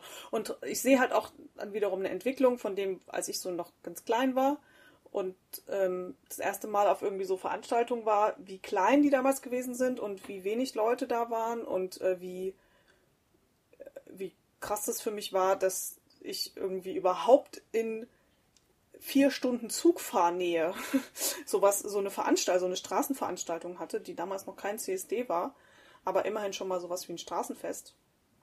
Äh, ich glaube, heute gibt es sogar in der Stadt, in der, also nicht nur sogar, sondern mit, also der, äh, in der Stadt, in der ich irgendwie meine Teenagerzeit verbracht habe, gibt es garantiert auch einen CSD und den wahrscheinlich auch nicht erst seit gestern, aber das war halt damals überhaupt nicht undenkbar, ja. Und also diese Entwicklung, also kann ich halt viel besser sehen und so. Und irgendwie ist das alles viel wichtiger gerade. Und ähm, diesen, und das äh, äh, überschwemmt mich emotional wirklich auch. Das hat mich vor, also vor zwei Jahren total überschwemmt, aber da noch total überraschend. Und das war dieses Jahr oder letztes Jahr dann jetzt ja schon auch nicht anders. Also auch da habe ich das gemerkt, wie sehr mich das ähm, positiv stimmt, dass die alle existieren und dass sie alle da sind und dass sie alle und dass total viele davon richtig klein sind und irgendwie halb so alt sind wie ich. Und ich krieg dann so Älteranfälle und finde es irgendwie einfach ganz toll. Und das ist mir auch da wieder deutlich mehr wert, als dann zu sagen, hey, aber das und das und das irgendwie und das dann als einzige Aktion zu machen, ne? Also so als einzige Aktion sich hinzustellen und erstmal so dagegen zu laufen und da irgendwie irgendwas dagegen zu machen, ohne einen Gedanken daran zu verschwenden, wo das eigentlich alles herkommt. So. Das ist ja auch so ein bisschen so eine Naivität der Jugend, ne? Also das finde ich so richtig schön, so ein Älterwert, so eine Älterwerterfahrung von mir irgendwie viel mehr das wertzuschätzen, was bis dahin passiert ist und was vielleicht noch kommen wird. Und nicht erstmal alles kritisieren und dann vielleicht noch irgendwann später nochmal darüber nachdenken, was da vielleicht auch Positives dranhängt. So.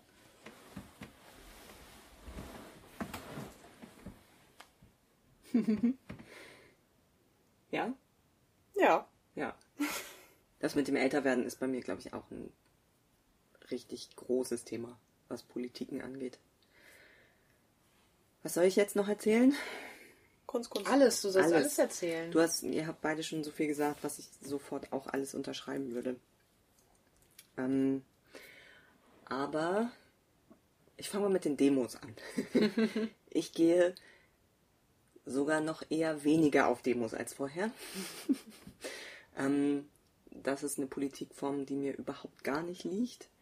Ich habe das Gefühl, na, das ist aber auch politisch, glaube ich, weil ich, ähm, glaube ich, über die Zeit meiner sogenannten Transition äh, so massiv darunter krank geworden bin, glaube ich, dass ich das nicht mehr schaffe, auf Demos zu gehen. Also nur noch ganz selten und wenn ich das mache, dann werde ich ausgenockt und das mache ich nicht so gerne.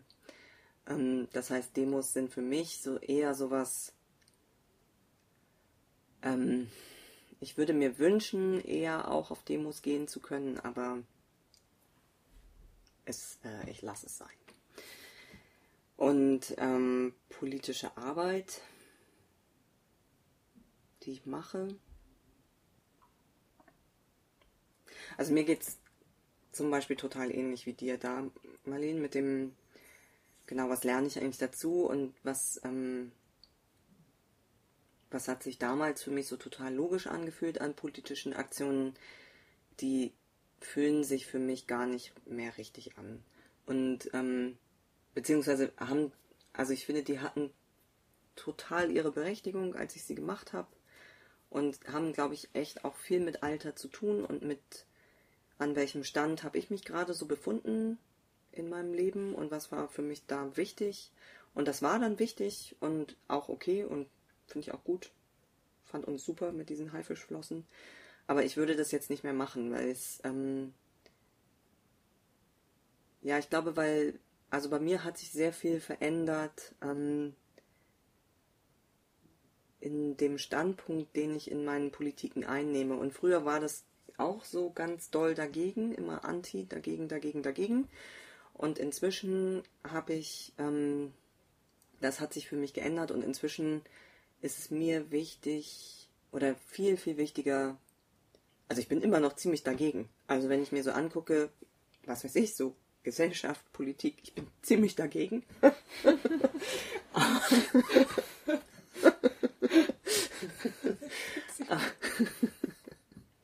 Aber ähm, für mich ist es irgendwie inzwischen produktiver, Politiken zu machen, so wie du erzählt hast, Steff, so Politiken, die eher was aufbauen und die eher ähm, Community schaffen und die eher, ja, keine Ahnung, vielleicht so liebevolle Politiken eher sind, Mhm. als so Anti-Politiken. Ähm, Genau, und mir geht, also das, das mit dem Podcast zum Beispiel, das, das habe ich ja auch so ganz doll. Also früher habe ich, hatte ich das Gefühl, so ich, und daraus entstehen ja auch so pol politische Aktionen ganz viel. Ich hatte das Gefühl, ich muss zu allem doll was sagen und habe auch immer einen total kritischen Standpunkt zu den Sachen. Und der muss auch mitgeteilt werden. Und das hat sich irgendwann für mich echt ganz schön doll geändert. So dass ich irgendwie, ich hatte irgendwann so einen Punkt, wo ich gemerkt habe, genau, das hatte auch sehr viel mit dem Podcast zu tun, wo ich gemerkt habe, oh nee, Jucke, halt einfach mal deine Klappe. Es ist nicht so wichtig. Was ich sage, ist nicht so wichtig. Ähm, und es ist vielleicht wichtiger, auch mal zuzuhören und mal zu lernen. Und ähm, ich glaube, früher war ich sehr, sehr doll, so sehr davon überzeugt, dass das, was ich mache, richtig ist und dass ich auch so ein, ja, aus so einer marginalisierten Positionen raus auch so das Recht habe, das immer zu äußern.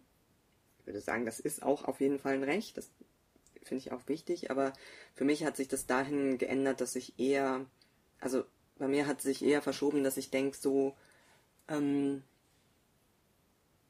ich höre gerade lieber zu oder ich lerne lieber oder ähm,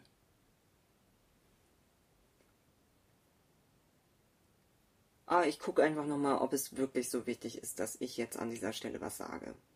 Irgendwie so. Also, ich glaube, das ist Und ich finde das auch toll, weil das irgendwie, weil ich das Gefühl habe, dass ich nochmal in so eine neue Phase gekommen bin, wo auch Lernen nochmal anders möglich ist. Und das ähm, mhm. bringt mir total viel Spaß und ich habe das Gefühl, ich, ich profitiere davon total und ich bin mir sicher, wenn ich nicht so viel rauströte, profitiert auch meine Umwelt davon.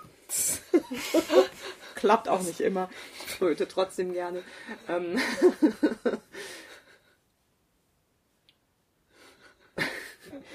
also vielleicht eher so ein, also während ich früher mehr so nach außen gearbeitet habe, arbeite ich momentan, glaube ich, schon ziemlich doll an mir auch, auch seit Jahren schon. Und ähm, ein anderer Teil, der dadurch wichtig geworden ist, ist, ähm, genau, das hat Steff auch schon gesagt, mir ist so Community-Arbeit total wichtig. Also ich habe das Gefühl, ich würde gerne ähm, ja, ich würde gerne, ja, keine Ahnung, in, in der Hamburger Community mit den Leuten, die mir wichtig sind, mit den Leuten, die ich als FreundInnen bezeichne, mit denen würde ich gerne ein gutes Umgehen finden oder mit denen würde ich gerne einen guten Raum machen.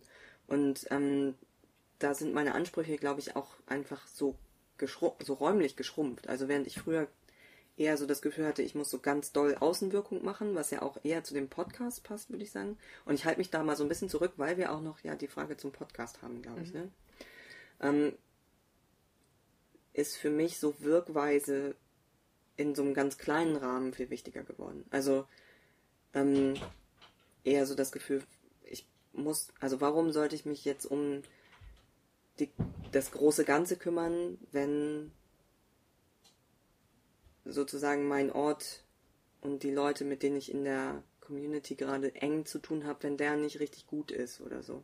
Also dann ist es mir gerade eher wichtig, da Zeit reinzustecken und Arbeit reinzustecken. Und das sind natürlich aber Sachen, die, die nicht so eine Außenwirkung haben. Das heißt, die werden nicht so gesehen und die sind nicht so, ähm, ja, wahrscheinlich auch über über Freundinnenkreise hinaus einfach nicht wahrnehmbar, könnte ich mir vorstellen. Und dann sieht es natürlich so aus, als wäre es so leise geworden um uns rum oder so. Während ich das Gefühl habe, nee, meine politische Arbeit hat einfach hat einen anderen Fokus oder ähm, hat sich inhaltlich einfach verändert. Und dann mache ich ja schon auch, ähm, also was für mich als politische Arbeit wichtig ist und auch habe ich das Gefühl, immer wichtiger wird, ist, also ich arbeite als Dozent an der Uni und an anderen Hochschulen in den Gender- und Queer Studies und habe so das Gefühl, das hatte ich mal irgendwie auch vor so ein paar Monaten bis Jahr, bis zwei Jahren oder so, hatte ich so das Gefühl, ähm, ich habe dieses Privileg gehabt, ich habe das studiert, ich habe wahnsinnig viel Wissen gelernt und hatte tolle ähm, DozentInnen, die mir das beigebracht haben. Mm, ich habe so viele Texte gelesen, ich habe so viel Wissen angehäuft. Und ich fand es damals auch toll, diese Leute zu haben, die das ähm, weitergegeben haben. Und irgendwann hat sich das so gedreht und ich dachte, ah, vielleicht bin ich jetzt dran und muss, also jetzt ist vielleicht meine Aufgabe, das Wissen zu teilen. Und vielleicht bin ich jetzt auch an dem Punkt und in, innerhalb meiner akademischen Laufbahn, ja doch, Laufbahn, irgendwie. Bahn halt, also Strecke, also, also irgendwie, irgendwie, so ein. Weitergehen. Ja. Nein, es ist ja schon, also ich würde schon sagen, ich habe da irgendwie so eine Art Laufbahn ist da ja. Kann ich schon sehen da drin. Ähm, bin ich in so einem Alter und an so einem Punkt, wo ich so viel gelernt habe, dass es Zeit wird, das auch wieder weiterzugeben.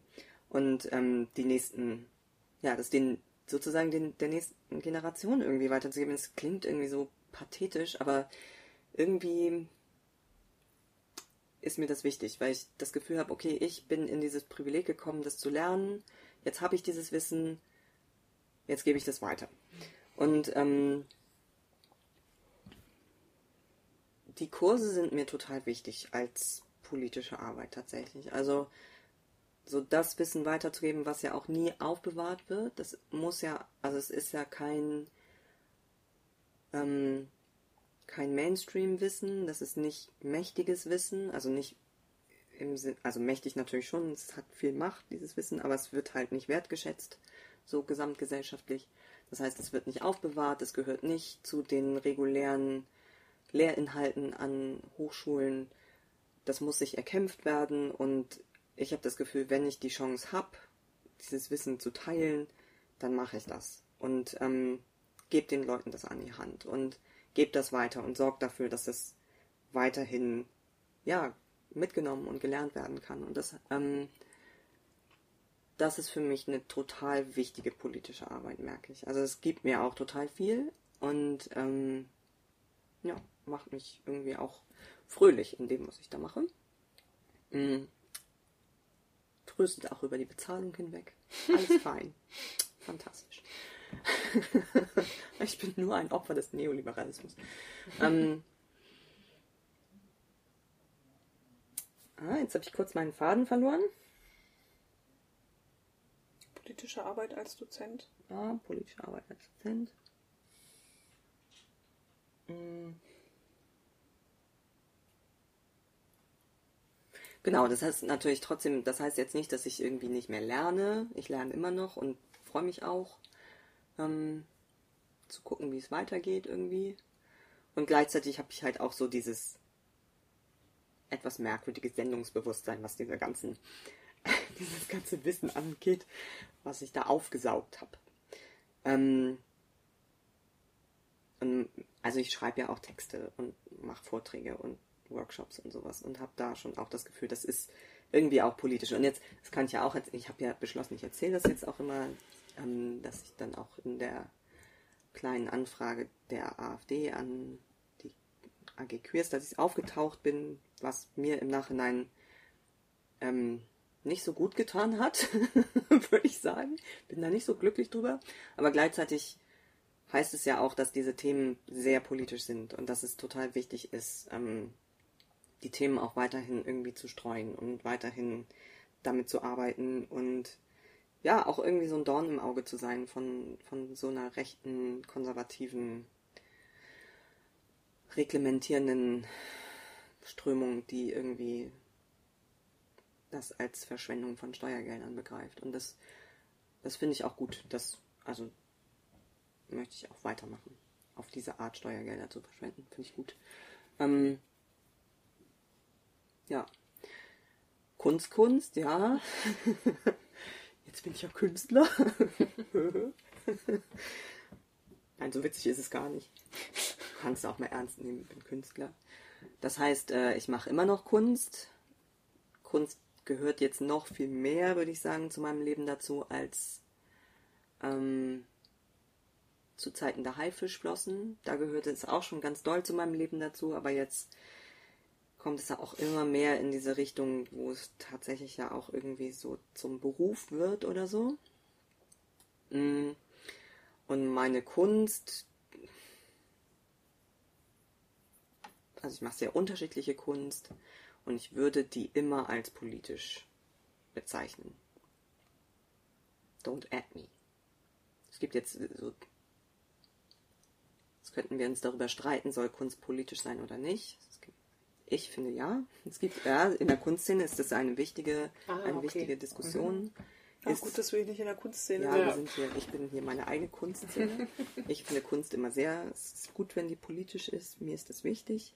Ich arbeite ja auch sehr viel zu Trans in meiner Kunst, beziehungsweise verarbeite, verarbeite, das klingt komisch. Ja, ich arbeite mit Trans in meiner Kunst.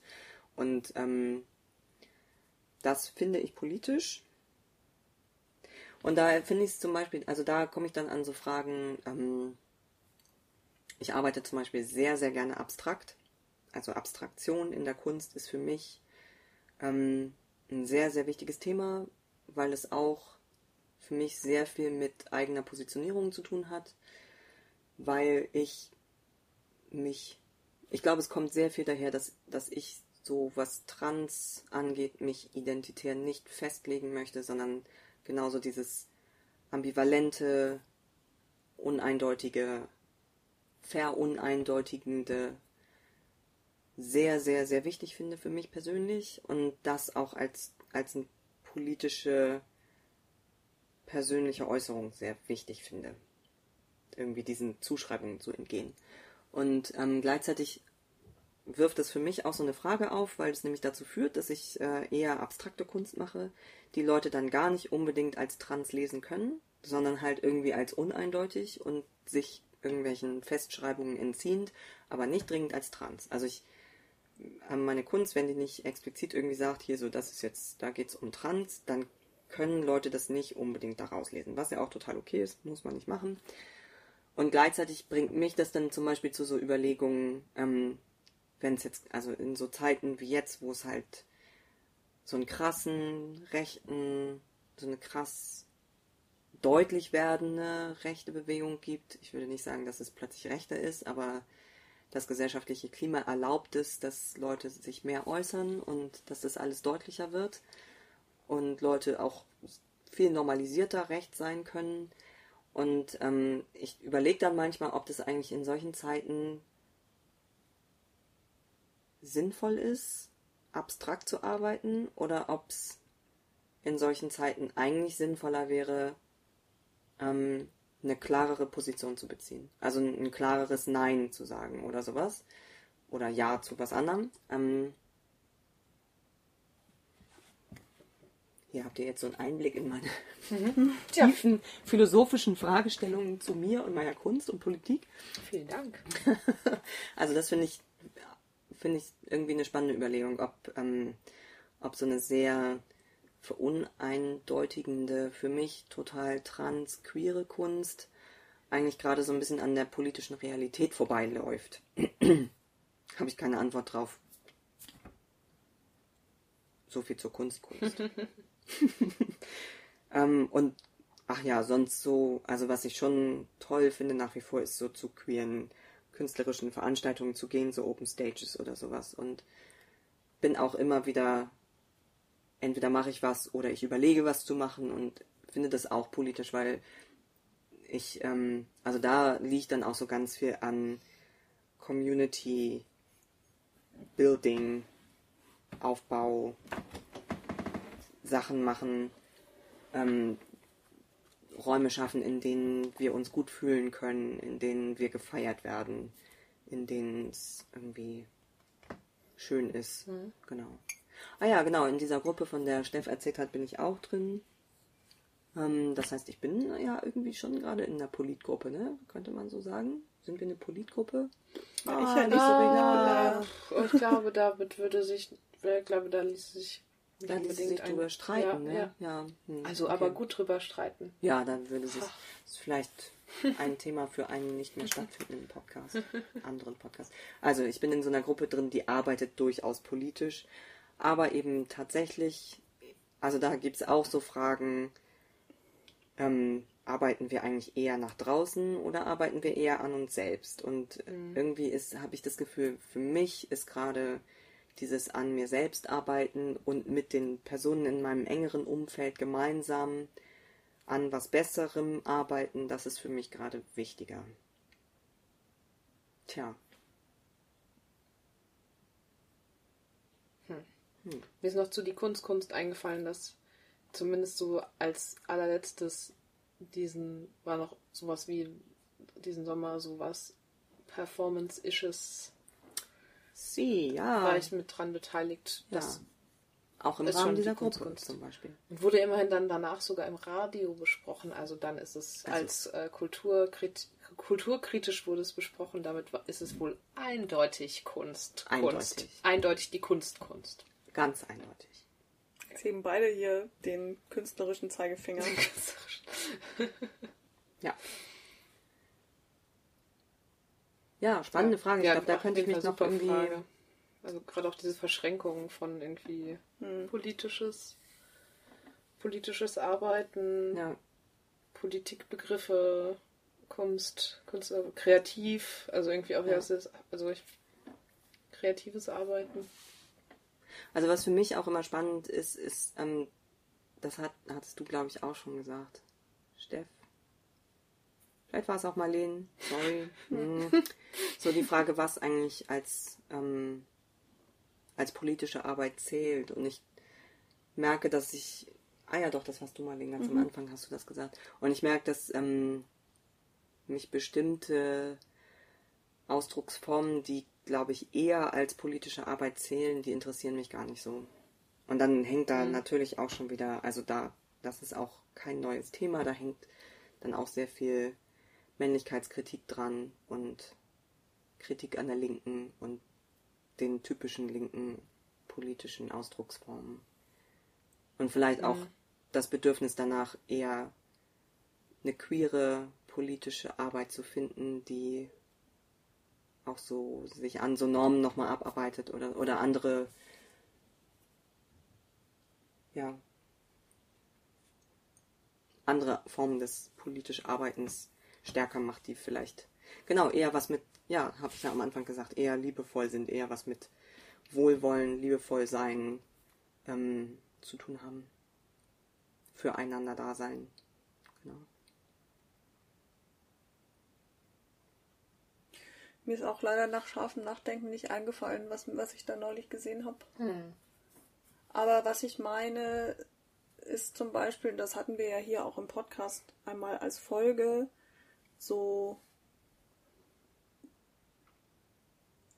künstlerisch kreative und politische Auseinandersetzungen anhand von, also mit, mit elektronischen Mitteln. Also zum Beispiel dieses tolle Computerspiel Dysphoria, was wir hier auch mal live gespielt haben und aufgenommen haben als mhm. Video. Ist auch nach wie vor noch eins meiner Lieblingsstücke. Das ist ein Computerspiel, wo eine, also wo die, ähm, die, die Erschafferin, Künstlerin, Programmiererin hm. äh, ihre Transition verarbeitet. Und das, ach, toll. Also, das ist noch nach wie vor auch immer noch eins der Sachen. Also so, solche Sachen, da könnte ich einfach mich reinlegen vor mhm. Begeisterung, weil es einfach so, so eine tolle Idee ist und weil es irgendwie, ach, es spricht mich irgendwie total an. So.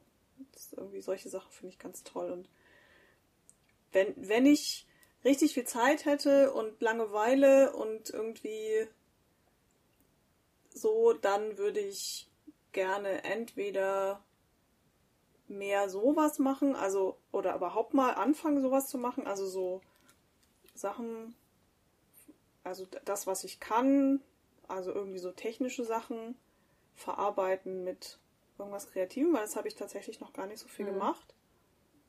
Ähm, oder alternativ oder beides viel mehr gemeinnützige Sachen programmieren und irgendwie an coolen gemeinnützigen Sachen irgendwie mit beteiligt sein, was ich irgendwie auch nicht mache, aber was jetzt irgendwie weniger mit Kunst zu tun hat. Aber das wäre wahrscheinlich dann eine Art von, vielleicht auch irgendwie was, was ich dann mir gut als politische Arbeit vorstellen könnte. So. Aber mache ich gerade gar nicht. Würde ich gerne, habe ich überhaupt keine Zeit für. Hm. Leider. Ja, gar keine Zeit für. Ist mir auch noch eingefallen, was, was bei mir für politische Arbeit auch viel wichtiger geworden ist, ist Self-Care tatsächlich. Also so ähm, für mich selbst sorgen und auch irgendwie damit umgehen, also ich habe gerade noch so gemerkt, oh, ich bin immer so traurig, weil ich eigentlich noch viel mehr politische Arbeit machen wollen würde, aber ich schaffe es halt nicht. Und da setzt dann zum Beispiel eher so dieser Moment ein von, ich habe aber auch gelernt, für mich selbst zu sorgen und auch mich selbst auch in so einem Zustand zu erhalten, in dem sowohl das möglich ist, was ich machen kann, als auch wo ich mich nicht so richtig scheiße dafür finde, dass ich bestimmte Sachen halt nicht machen kann. Mhm. Trotzdem, ja, würd, also würde ich schon gerne noch mehr politische Arbeit machen eigentlich.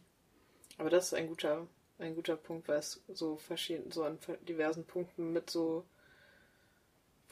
auch so Aktivismus, Burnout und so in Berührung gekommen zu sein, irgendwie entweder selbst oder andere irgendwie mitzuerleben, sich einfach total aufzubrauchen ja. für irgendwie eine Sache und ähm, und danach, also so einfach wirklich mit ganz viel Lebensenergie da, da, da reinzugehen und es äh, du kriegst es im Zweifel nie so zurück, wie du es vielleicht irgendwie dir erwartet hast, oder es ist einfach vielleicht auch auf Dauer nicht so erfüllend, oder Mhm. es ist, also es ist irgendwie auf, es ist halt einfach wichtig. Also es ist ja wichtig, dass wir irgendwie am Leben bleiben, um möglichst lange irgendwie für äh, andere Sachen zu kämpfen oder wie Joke meinte, ziemlich, um möglichst lange ziemlich dagegen zu sein. Und äh, dann ist es eben auch wichtig, da Selfcare mit einzuweben, weil sonst wird das halt nichts mit dem ziemlich lange Ja. dagegen sein. Und Ziemlich dagegen sein. ziemlich, äh, ziemlich lange, genau. Ziemlich lange ziemlich dagegen zu sein. ja. Ja. Und das ist ja auch toll. Ich meine, Selfcare, wow, das ist total super. Mhm. Das konnte Ich ich, früher total überhaupt nicht. Ja, es ist anstrengend, aber das konnte ich früher überhaupt nicht. Und das ist doch total gut, da hinzukommen. Aber jetzt, ich empfinde das als eine sehr hera große Herausforderung Ja. mit, dem, mit der Self-Care oder Selbstfürsorge. Ja. Es hört sich immer so nach Wellness an, aber ich finde das immer überhaupt nicht nach als Wellness. Nee, ne? Es Nee. ist harte Arbeit, echt. Shit.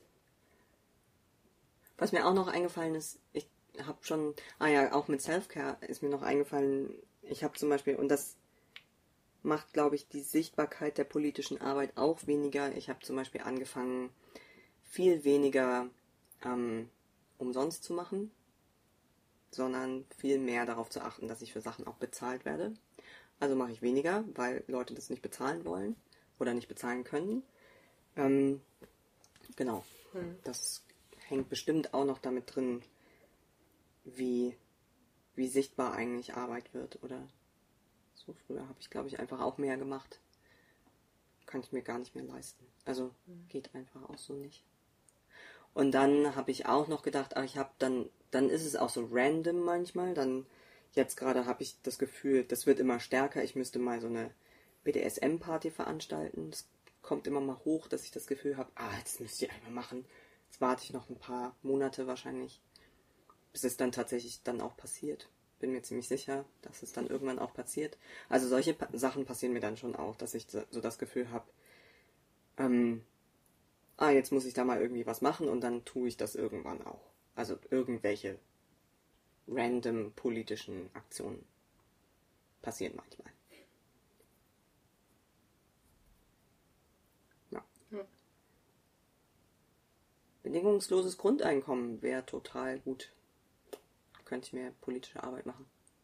Ja, gerade was so dieses konstante Ding angeht, also wirklich zu merken, wie wenig Ressourcen vorhanden sind, nicht nur bei mir, sondern auch bei vielen anderen Leuten aus super unterschiedlichen Gründen. Ja. Aber dass es irgendwie dann unterm Strich immer das gleiche Ergebnis hat, dass irgendwie, dass es irgendwie total schwierig ist, sich irgendwie regelmäßig miteinander irgendwie in Kontakt zu treten, äh, gut Zeit miteinander zu verbringen, um irgendwie gut Sachen miteinander zu besprechen oder ähm, irgendwie ja an irgendwelchen Dingen genau irgendwie zusammenzuarbeiten oder einfach irgendwie Gruppenbildung zu vollziehen oder sich mit Themen auseinanderzusetzen oder so. Dass das dass es einfach super schwierig ist und an so vielen Stellen irgendwie so leicht hakt. Also dieses überhaupt, also wie doll darauf geachtet werden muss, um überhaupt richtig mal konstant für längere Zeit was hinzubekommen. Also Mhm. wirklich so super doll drauf zu gucken, okay, wie viel Zeit haben wir wirklich alle okay zur Verfügung, dass, dass wir etwas, irgendwas langfristiger hinbekommen. So Ja. welche, wie kriegen wir irgendwie Langfristigkeit hin, damit es nicht immer nur so ad hoc, okay, wir ballern jetzt alle mal irgendwie ein paar Wochen lang krass viel Zeit und Energie irgendwo rein und bersten danach wieder auseinander, um uns erstmal irgendwie wieder von wieder zu erholen oder so, sondern eben auch eine andere Form zu bekommen, Ja, dass es nicht zu, dass es möglichst nicht irgendwie zu sehr an die eigene Materie geht, zumindest oder anders, also soll, darf ja gerne das Miteinander darf ja dann gerne an die Materie auch gehen, aber so, dass, dass wir halt irgendwie das Gefühl haben, das auch längerfristig machen zu können. ja. Und Das finde ich krass, also wie, wie wackelig das immer ist. Ja, ne? Ja. Ja. Ich habe auch, ähm, bei mir ist zum Beispiel auch die, ähm, was ich früher total langweilig fand, ich finde es auch, glaube ich, nach wie vor langweilig, aber meine Achtung vor Leuten ist so wahnsinnig gestiegen, die so, ähm, was weiß ich, die Leute, die den, die so zum NSU-Komplex arbeiten, die sich die ganze Zeit mit diesen super, oh, irgendwelche Gerichtsprozesse, irgendwelche Akten, irgendwas, also das sind so Sachen, da habe ich so eine Achtung vorbekommen, weil das so eine langwierige Paragraphenarbeit ist. Genau, und die eben auch nicht so schnell, schnell ist, sondern tatsächlich auch was, wo man lange dranbleiben muss. Mhm. Und wo auch so wenig ja auch passiert. So wenig Erfolg irgendwie zwischendurch mal passiert oder so wenig, woran man sich vielleicht auch mal festhalten kann oder so.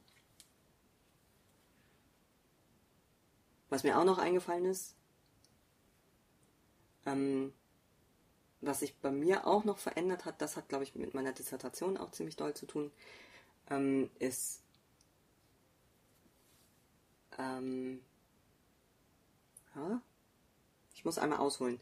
Also, vor einiger Zeit habe ich einen Vortrag gehalten aus meiner Dissertation. Ähm, und meine Dissertation ist schon, also die arbeitet zu Trans, aber auf eine sehr künstlerische Art und Weise und auf eine sehr philosophische Art und Weise, würde ich sagen, und beschäftigt sich halt mit Uneindeutigkeit.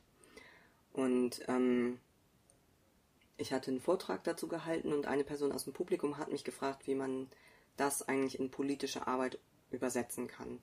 Und ähm, das war für mich schon auch so eine Schlüsselfrage, würde ich sagen, weil sich an der Frage für mich so geklärt hat, dass, also in meiner Wahrnehmung ist das politische Arbeit, was ich mache. Das muss nicht übersetzt werden in mhm. Politische Arbeit, sondern das ist politische Arbeit, aber es ist halt eine echt andere politische Arbeit, als ich sie früher gemacht habe, weil es irgendwie, es ist halt nicht das ist jetzt sehr platt, es ist nicht sowas wie eine Demo organisieren oder ein Plakat malen oder eine Veranstaltung machen oder so oder einen Flyer machen und das soll jetzt auch nicht abwertend sein.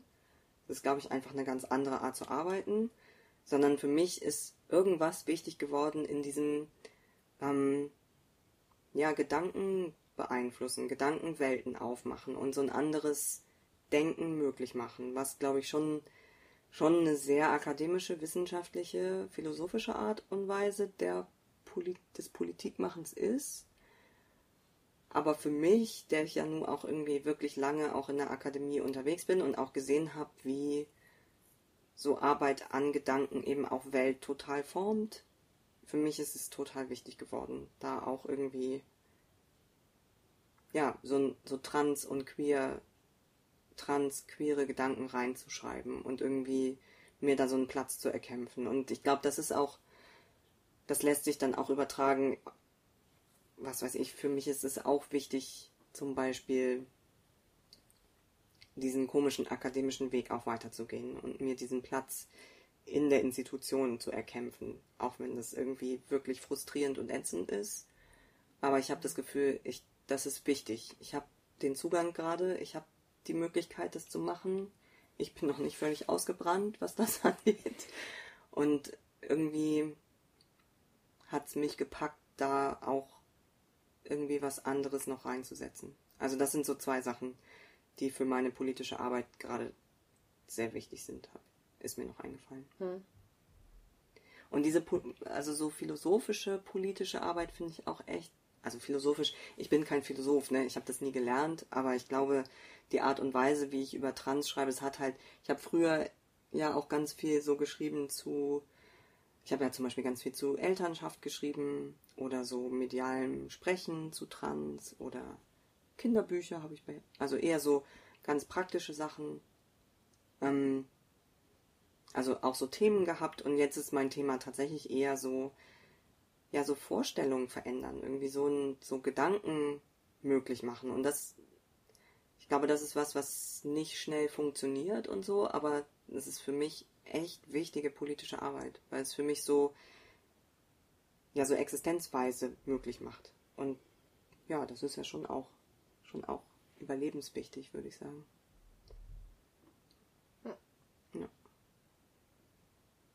Ja. Mir war zum wissenschaftspolitischen Teil auch noch eingefallen, dass irgendwie, was ja die großen Ängste sind von, was weiß ich, auf die Rechtskonservativismus. Oh, ich bin, ja, ich soll gleich mal aufhören. Mhm. Langsam zu müde.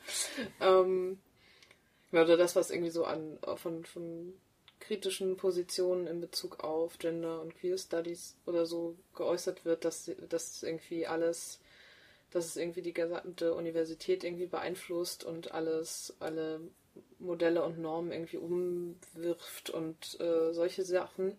Das ist ja, also die Realität ist ja das komplette Gegenteil. Und, und das ist, naja, und das ist auch aus den Gender Studies und Gender und Queer Studies heraus war es durchaus auch die Hoffnung, dadurch, dass irgendwie Leute, mehr Leute auch absichtlich irgendwie installiert werden an Hochschulen, dass Sachen irgendwie vielleicht ein bisschen gefördert werden für eine bestimmte Zeit, dass dadurch Inhalte nachhaltig verankert werden an Hochschule und was halt dann aber diesen gesellschaftskritischen und besonders dann auch wissenschaftskritischen Anteil von eben Gender und Queer Studies angeht, ist das halt quasi nicht der Fall gewesen. Das ist einfach, also ich finde das eben auch diese Erfahrung mitzubekommen, wow, was hatten wir für ein Lehrangebot, was konnten wir irgendwie, an welchem Wissen konnten wir teilhaben und wie leicht ist das einfach weggefegt. Und also so ist, lässt sich überhaupt, es ist überhaupt nicht irgendwie selbstverständlich, dass es irgendwo einfließt und dann einfach da ist und da bleibt, sondern zu sehen, wie Energie, wie aufwendig das einfach immer und immer wieder eingebracht werden muss, dass da nichts irgendwie selbst von selbst irgendwie läuft oder weiterläuft oder so.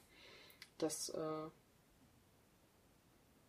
sehe ich auch, dass das eben mit Motivation sein kann, da äh, Sachen weiter mit reinzubringen. Oder so, also ich finde, diese Erfahrung musste ich auch erstmal selber machen, zu sehen, wie, wie leicht das geht. Äh, dass da nicht so viel Spuren hinterlässt, wie vielleicht gedacht. Es hinterlässt auf jeden Fall Spuren, auch unverhoffte Spuren. Also so, ich sehe mhm. das. Äh, äh, sehe das jetzt nicht total blank, aber ähm, ja, also irgendwie diesen Aufwand, der muss immer wieder und immer aufs Neue äh, aufgebracht werden. Ja. So. Ja. Ach. Schöne Frage, aber jetzt so ein bisschen deprimiertes Ende. hm. Nein, ich, ich freue mich über meine politische Arbeit auf jeden Fall. Die macht mich froh und die macht mich glücklich und ja. Ich könnte mir ein Leben ohne politische Arbeit nicht vorstellen. Danke. Auch nicht ohne Kunst. Hm. Ah. Ich hatte mich zumindest noch an die Worte von einem Freund erinnert, äh, der mal ein Gedicht, Gedanken darüber irgendwie verfasst oder Gedanken gesammelt hatte, was ähm, das eben für, irgendwie für manche Leute dann politische Arbeit da, darüber geredet wird, wie ein, als sei es ein Hobby, etwas, was, was du dir aussuchst.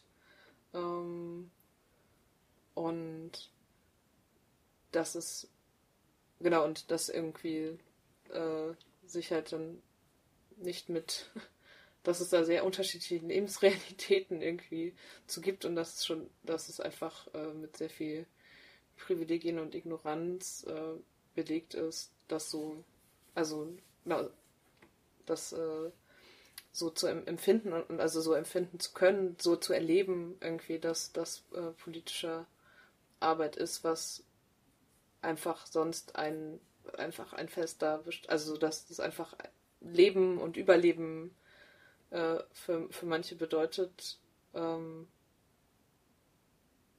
und dann die Frage mit, was machst du politisch, äh, dass es äh, sich überhaupt nicht mit, mit der Lebensrealität deckt. Hm. Das ist jetzt, äh, tut mir leid, dass ich da jetzt so total, total unsortiert mit bin, aber es ähm, war mir nur eingefallen, Jetzt bei der, ja. bei der Frage. Also jetzt bei der Frage, es war mir vorhin äh, schon eingefallen. Also für mich ist politische Arbeit auf jeden Fall Überleben. Mhm. Auch. Also ich glaube, ohne wäre es für mich. Nee. Option.